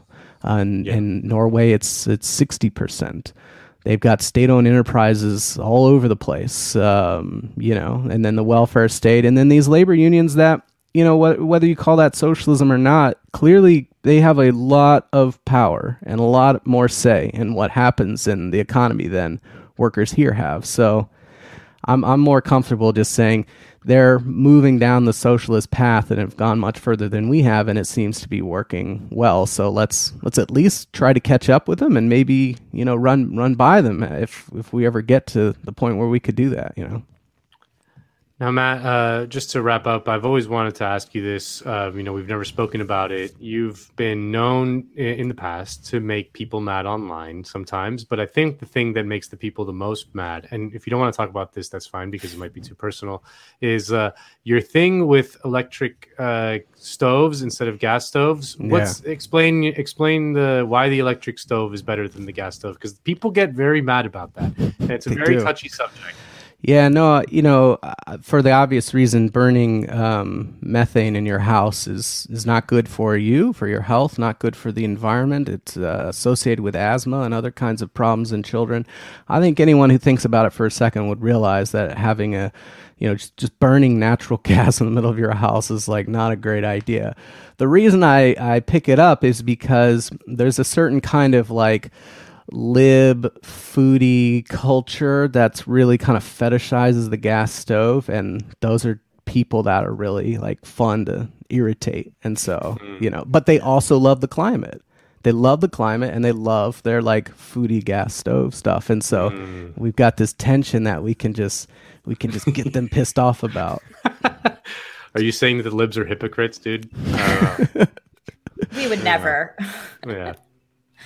Well, All right. uh, well, Matt Matt Bruenig, uh, thank you for joining us. Uh, please get back to trolling people about stoves on the internet, and we'll see you for another State of the Welfare State soon. I'm sure. all right thanks for having me All righty. love Matty B. You know, it's like he does the work that like I don't want to do. You know, like like read the fucking jobs report. Uh, you know, At 8:30 a.m.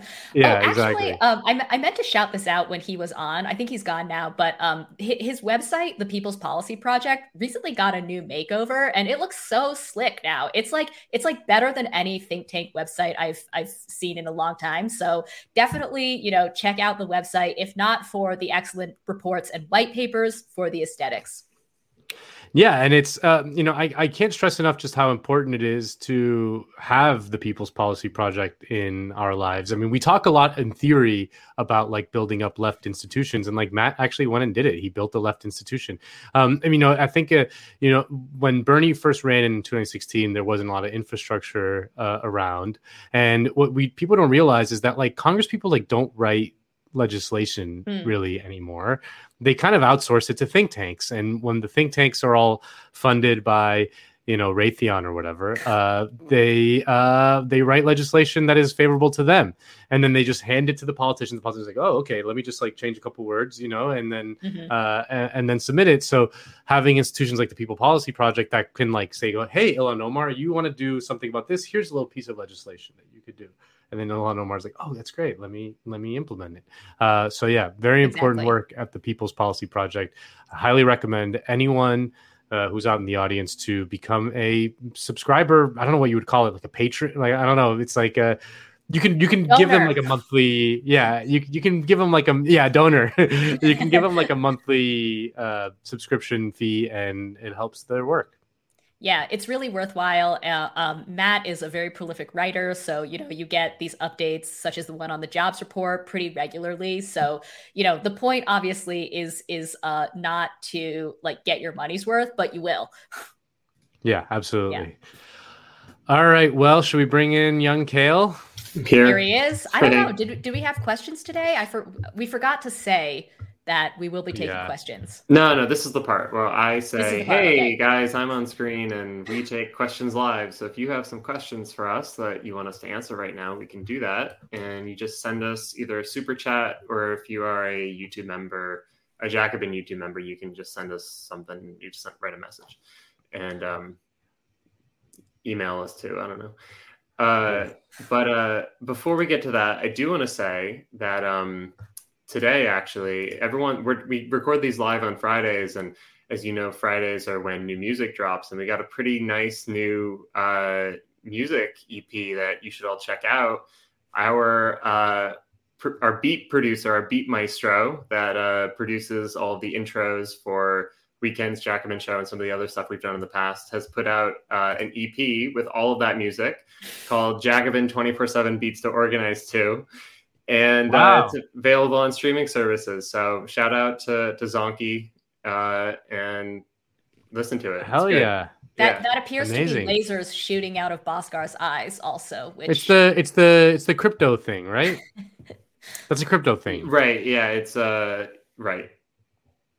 I don't. Kale. I don't know. Zon- Zonky. Yeah, yeah, yeah. It's like uh I think it's like uh if you've been like crypto pilled, uh Oh, really? you, you Oh, put that on your avatar uh in whatever like online forums you you you engage in. So I think like I think Oh. even like Jack Dorsey Hmm. changed his avatar uh, at one second. I'm sure like Elon Musk did it too or whatever. Uh, I think yeah, the- I think I I think think it's it's a crypto pill. It might be used in that way. I think it's just kind of a more broad meme trend of. So, I, you know, I, Zonky's I, in the I- chat saying buy I'd like, I'd like to believe that Bhaskar dabbles in crypto. You know, Of course he does. Are you crazy? Of course he does. Yes. Foster has the worst Google searches you can imagine. Like not like not perverse things, but like just actually bad things. yeah. Like is Raytheon hiring? Uh, right? Yeah, yeah. How do we get some of that Ozy money? Yeah, exactly. yeah. Can we put Carlos Watson on our board? Exactly. Um, yeah, no, uh, that's great. Uh, people ask about the about the song all the time. People love the song, uh, so it's good that they can now get the song. Yeah, Go uh, go add it to your playlist on on streaming services. It's available. Yeah. It's, if I'm not wrong, it's cuts. also the, yeah, yeah. It's the full song and Yeah. not just the little bit that you get in the intro. So Mm, yeah. nice. Um, yeah. Well, uh, I'm still looking for questions from our audience. Theodore Wieland question: Is Marxism falsifiable? Was Marx or Engels ever incorrect about their analysis or theory? No, they never said anything wrong. Yeah. No. Done. Yeah. Got him. Thanks. Actually, Nando, you know what's funny? So we on the Jacobin show, like when we first started, we were like, we should open it up to questions from the audience because like Weekends does that and it seems so fun. So we did that once and we got like just like the most like not like crazy like um bad, but like really hard questions. Like okay, Like so first- hard. Yeah. Yeah, too Yeah. hard. Like someone came in. Yeah. First, they were like, "Hey, like, where are you guys from? Where did you grow up?" And I was like, "That's nice. I know this one." And then immediately somebody was like, "How do we rebuild the labor movement after Taft Hartley?" And I was like, mm, "Paul." Mm. Yeah, no, yeah. Sometimes they're hard. Uh, I, I just like say when I don't know the answer to the question, I just say I don't know. You know, I I, I don't know. That's always a good uh, a good thing to say. Yeah, Nando Uh, passes it to me, and I go on for about 15 minutes. Yeah. um, and Well, don't answer the question. Yeah. Uh, this is a question maybe for Nando. This is uh, completely indulgent, but is there a Marxist analysis or commentary on Frank Herbert's Dune? Mm. I mean, there is. I mean, the, the politics of Dune are quite interesting. Um, I don't think that they're like particularly left wing, but they're not also they're also not like you know they're not they're not easy to uh, I guess categorize on on a normal spectrum. I mean, there's he has a pretty sophisticated uh, political economy that he created within Dune, um, and has kind of a um, you know pretty interesting analysis of like imperialism and things like that but and like e- you know ecological things and, and but like i don't know that he's like a uh a particularly like I, I, w- I don't think that frank herbert would call himself a socialist um, by any stretch of the imagination um, but uh, but yeah i mean i think that that's one of the pieces that's one of the reasons the fact that dune has such a um, well crafted political economy is uh, is I think part of the part of its enduring appeal um, because it's it's a very strange book. I don't know if you guys have read it, but it's like a very strange read in the way in the way like the prose is is kind of um, laid out and and and it, there's just nothing quite like it in that sense. Like i'm not saying it's good or bad. It's strange, Mhm. uh, but the but the world it creates and the um, and the economic the, the way like economic massive economic factors are actually like dictating um, the events in the book is I think one of the reasons why people find it so uh, so fascinating. Yeah, I I know. I've been meaning to read Dune for a long time. It's fun. It's I'll very wait for the movie. No, I'm just Yeah, kidding. movies- I mean, the that is movies coming are- out. Yeah. So wait, Um, did you did you read the book before watching the David Lynch movie, or vice versa? I have not watched the David Lynch movie. Oh, okay. Because I was asking someone, I have a friend who's really into Dune, and he was saying that he ended up watching the Lynch movie before, and then of course, like that world ends up coloring how he reads the book. And so I, Yeah. I am curious because there's the whole like, you know, is the movie comparable to the book? Is the movie better or worse? And I think for a lot of people, it's just the problem that like you get stuck with like the visuals of the movie in your head when you're reading. And Dune being so massive, I, I'm just curious, like, honestly i when i when i saw the trailer for the new dune it struck me as like that's kind of how i was imagining it you Mhm. know that's kind of how i imagined the worms and you know i think i was a little uh, the eh, you know the, the I, I, some of the outfits i was like a little i had not imagined them that way i didn't imagine them so like mechanized in their kind of armor and shit but Amanda was uh, just thinking like spandex, just yeah like, yeah yeah I was Just just like- thinking shirtless. Uh, no, the, and the still suits, the still suits, which are like a huge part of the of the book, which are the you know these desert people. Uh, basically, there's so little water and moisture that they create these suits to to to recycle any moisture that comes off of your body, like any sweat or any mucus or spit. Like it, it they have a mechanism to recycle it back into your body, so you don't waste any any any water. And uh, when, when I saw the still suits in the trailer, I was like, yeah, that's kind of how I imagined them too. Um, so I thought I thought the trailer at least did a good job of of capturing your imagination. my my personal imagination. Yeah. of- So so for a look movie. inside Nando's brain, watch the Dune trailer. Yeah, yeah. Um, we Um, got a, we got a super chat a moment ago from Billy Big Bricks who writes, "Who invented crack?" I'm I'm The putting this CIA. on screen. Eh, Well, so we have we have a, there's a new article in the upcoming Jacobin that's dropping in about a month uh, by Daniel Finn on the CIA and crack, and so we might it might actually be a really good idea to have Dan Finn on either this or Jackman show. I figured that might be up your alley, Nando. You the. Gary Webb uh, Gary Webb story. They did a movie about it with Jeremy Renner, uh, written by Peter Landesman. You should check out. Uh, he broke kind of that story in the early '90s, and then had his life destroyed and committed suicide. And uh, you know, he's been most of his like the the the grant the the major thrust of his reporting has been proven correct, uh, and uh, and he was just like totally his life was totally ruined uh, as a result. So uh, yeah. Nando, I feel like you're definitely the CIA correspondent. Like, uh, you know, when when we were talking before the show, Nando was like, "We got to cover the CIA plot to kidnap Julian Assange." Yeah, Which, and you're like, I no. mean- you're like, no, but let's talk about Ozy. And I'm like, okay. yeah, yeah, yeah. No, I mean, I mean that is interesting. Or, I mean, part of that story, you know, which you were pointing out, is that the, you know, during the Trump campaign, uh, certain quarters of the liberal media like totally freaked out about, uh, you know, the the Trump Assange like deep friendship. Um, and and I think that that is obviously, you know, obviously has been disproven. Um, but uh, I don't know if Nando, you sent this clip around. I don't know if you guys remember Pamela Anderson going on the I View. love her. She she has. sh I'm with Pam. I'm with Pam. She has the perfect 100%. response. She did. Uh, honestly, Kale, uh, get on it. Let's book. Uh, let's book Pam on the show. Yeah, exactly. Uh, and uh, and talk to her. But um, yeah, I mean, I just, uh, I mean, so much about the liberals during the Trump era it was so infuriating.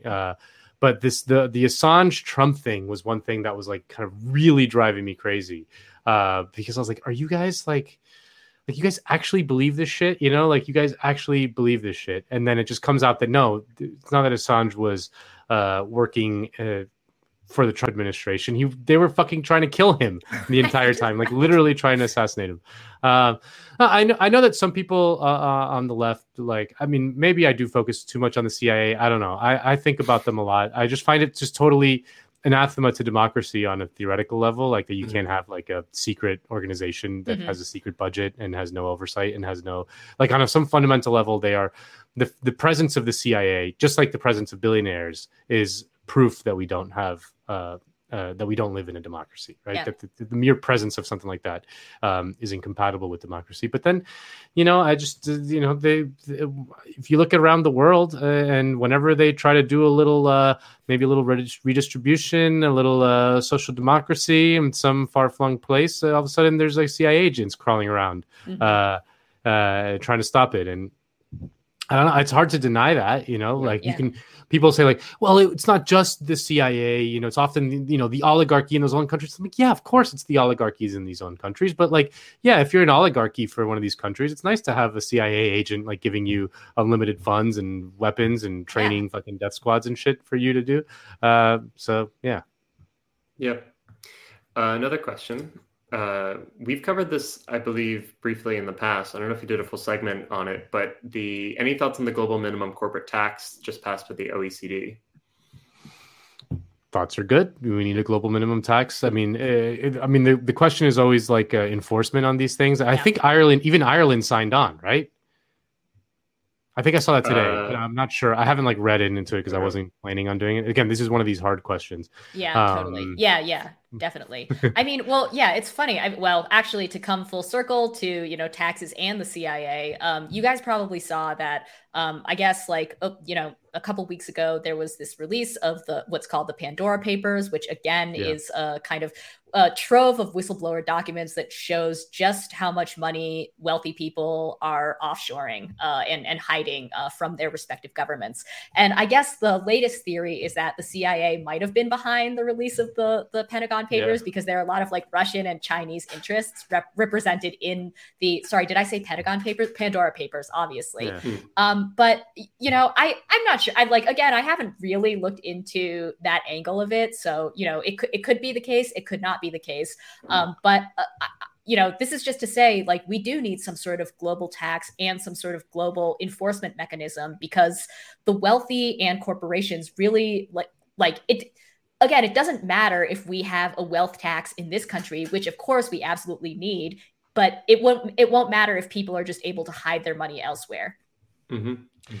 I mean, I, I, I wouldn't, I wouldn't discount the possibility of it, but I think that the the presence of no Americans in the Pandora Papers uh, can also be explained by the fact that it's just legal in America for rich people. to right right yeah just go to delaware yeah, that they don't need to do it. They don't need to. They don't. They don't need to do any of this stuff as much as uh, Europeans have to do, uh, or or people in uh, places like Latin America, where uh, you know, and I think in Russia, it's something like sixty percent uh, uh, of of like the wealth is, is is offshore, something like some crazy number. I don't know off the top of Mhm. my head, but um, you know, in, in in that in those countries, it's just it's worth it to to do it because you can uh, because the last thing they want is is for them to be taxed. Um, and I think that European celebrities, I mean, that's why like the Shakira's in there and uh, Pep Guardiola's in there and Elton John's in there uh, because uh, um, American rich people like it's just so much easier for them to do it. Right. Um, so I mean, that's that's that's another part of it for sure. Yeah. yeah Uh, following up from the earlier super chat, Billy says this. I believe in in the same way that a uh, Latinx uh, soccer uh, announcer would say it. Let's go, base Nando. okay, so the other super chat, um, Lee had said, uh, "Good to discuss AFL-CIO CIA partnership." Um, Mhm. Yeah, that's something that I think is uh, under understood, not understood enough. Um, maybe just among Under people. understood. I got it. Yeah, I got yeah, Under understood, yeah. yeah. I got. I got. Uh, yeah, but you know the I mean the thing that like why we keep coming back to labor is not because we think that like the labor movement is unblemished. In fact, there's a lot of really awful things. Like, and this is probably one of the worst. Like uh, in uh, I believe in the 60s and 70s, the relationship between the AFL-CIO and the CIA uh, with respect, especially to Latin America, uh, is awful. Um, but we turn to the labor movement not for those reasons. Obviously, I mean we've explained elsewhere, but it's Gloria Gloria Steinem was a CIA agent. yeah, That's Did you know right, that? yeah. Jen? Yeah, that's a good one. Uh, that's yeah, one of my favorite. and ones. then and then she was saying that like Bernie is a misogynist or something.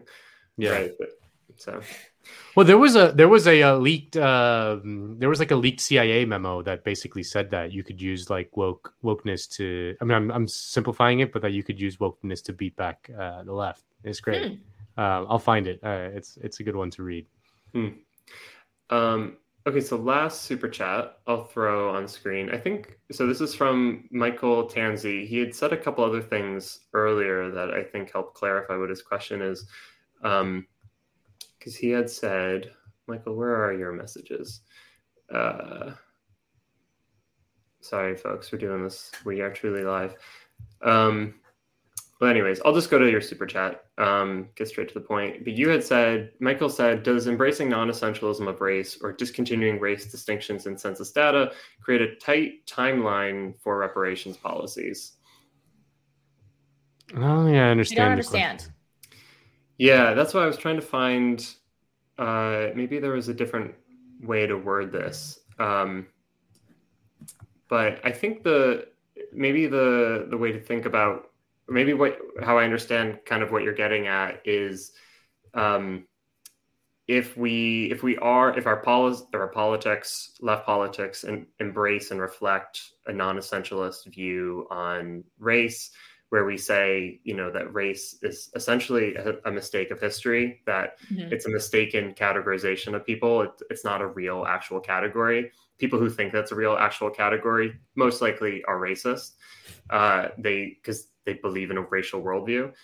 Um, yeah uh, but so i think the the point um, to your question of like d- if you embrace that kind of world like a, an anti-essentialist worldview Mhm. um, does that change your maybe political approach or um, you know the the urgency of something like reparations Oh yeah, I think so. Yeah, I mean, I think that uh, if you embrace anti-essentialism, then you probably are skeptical of race-specific policies, right? Yeah, yeah, yeah. I think that's Well, I right. I think the, I mean, I think the way you think of it, I mean, because for us on the left, we start out with certain principles and morals, and we say that every single human being uh, is of equal value, and uh, and so what we want to do is we want to create a world that reflects those principles, and so we try to implement policies that are in fact universalist. Um, so you know, for instance, Medicare for all would mean that every single person uh, has guaranteed health care as a human right um, and that you don't pay at the point of of service. Um, that we all pull in we all put in a little bit of money through taxation and then we end up all getting out what we need from it. Now it might be the case that because of our existing healthcare system and, and our political economy broadly that if you just implement univer- or medicare for all universal healthcare there's still going to be some disparities. And that might be true. And so what you do is you just add supplementary uh, actions, efforts, money, spending, so that you in fact can have a universal program. And that's the reason why you do it, because you in fact do think every single person uh, is worthy of full universal equal access and healthcare. Uh, it's I- not. I want to add that I think that this is where Walter Benn Michaels' uh, argument he, he he has this argument where he's like he calls it against history and he's like we shouldn't pay attention to history. And he's obviously being like incendiary on purpose. And I know that a lot of people you know take contention with that formulation. But what he's getting at is like if people are poor now it doesn't matter whether it's because their ancestors were slaveholder or their ancestors were slaves or it doesn't matter if you know they're poor now because their dad's union was busted in like you know the 1970s and like his pension was taken away. The point is that they're poor now uh and you know regardless of race or like why they came to be poor they deserve not to be poor.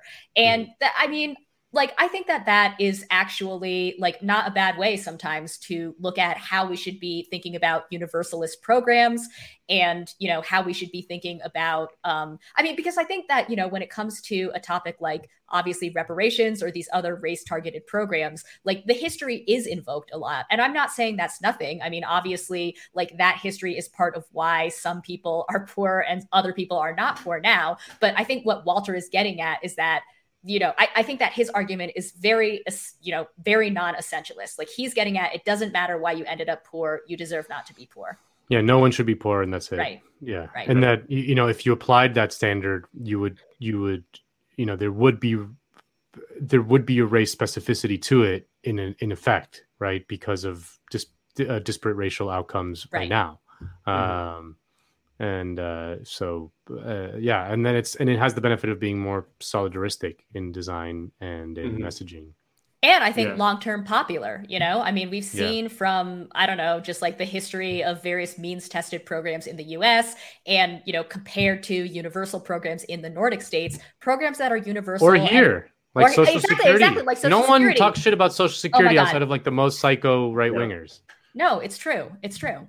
Yeah, I mean, this is and this is I, this could become a tangent. I'm going to stop it from becoming one. But basically, I mean, like the idea of like multiculturalism is like it has it has always come from the right wing. Multiculturalism originates from the colonial states. It was a way to justify why these other parts of the population that we are colonizing are different and that's okay. We're going to keep them where they are. Like it the initial mission was we're going to civilize the savages and turn them all into you know europeans with regard to culture and principles and worldview whatever.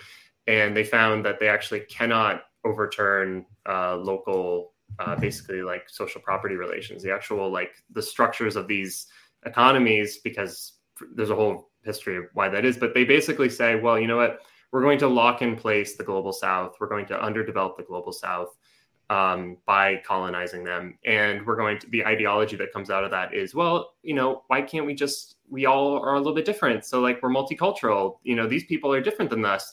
These people think in loop-de-loops and are really into community. And we're rational and enlightened. And it's okay that we're different. We can live together. And the left in these countries like the actual colonized populations and the left in Europe and elsewhere has always said except for like the last like 20 30 years which have been the darkest or not, you know the last like 30 40 years have been extremely dark. Um, basically the left has always said no universal principles universal politics that we believe that every single human being has equal worth and that yes of course there's cultural differences but uh, those like the the way that the colonized have been using uh, the idea of cultural difference has literally been to to colonize. Like we we actually want a society where every single person has true political freedom and uh, and the means to have a good life. So that means massive redistribution of wealth and power. That's the left's position. Uh, En- Enlightenment values, baby. yeah, yeah. So learn from. We have a tradition on this. Like there's a lot of people on the Yeah. left all over the world. Most people who were Marxists and socialists in the world were brown and black people in the global south. Uh, yeah, as we don't learn about do as them. Walter as Walter Benn Michaels says, forget history, but also don't forget it. You know, learn from it. Uh, yeah, Jen and I did some stuff on this like a week ago, I think, on Jacobin show on like how to how to appropriately take from the past and not just like you know you, you don't use it as a blueprint, but you should actually like use it to cultivate a real a real worldview so that you Mhm. can make political change now. Yeah. All right. Well, on that note, it's twelve oh one. All right. Good to see you guys. Uh, thanks, thanks to everybody watching Weekends on a beautiful Friday, and we'll see you next week. Ana will be back. And we'll be back, Jen. Thank you so much for filling in. Always love to have you. And uh, everyone, have a nice week. Thanks everyone. Bump that zonky music. All right. Peace. See you guys.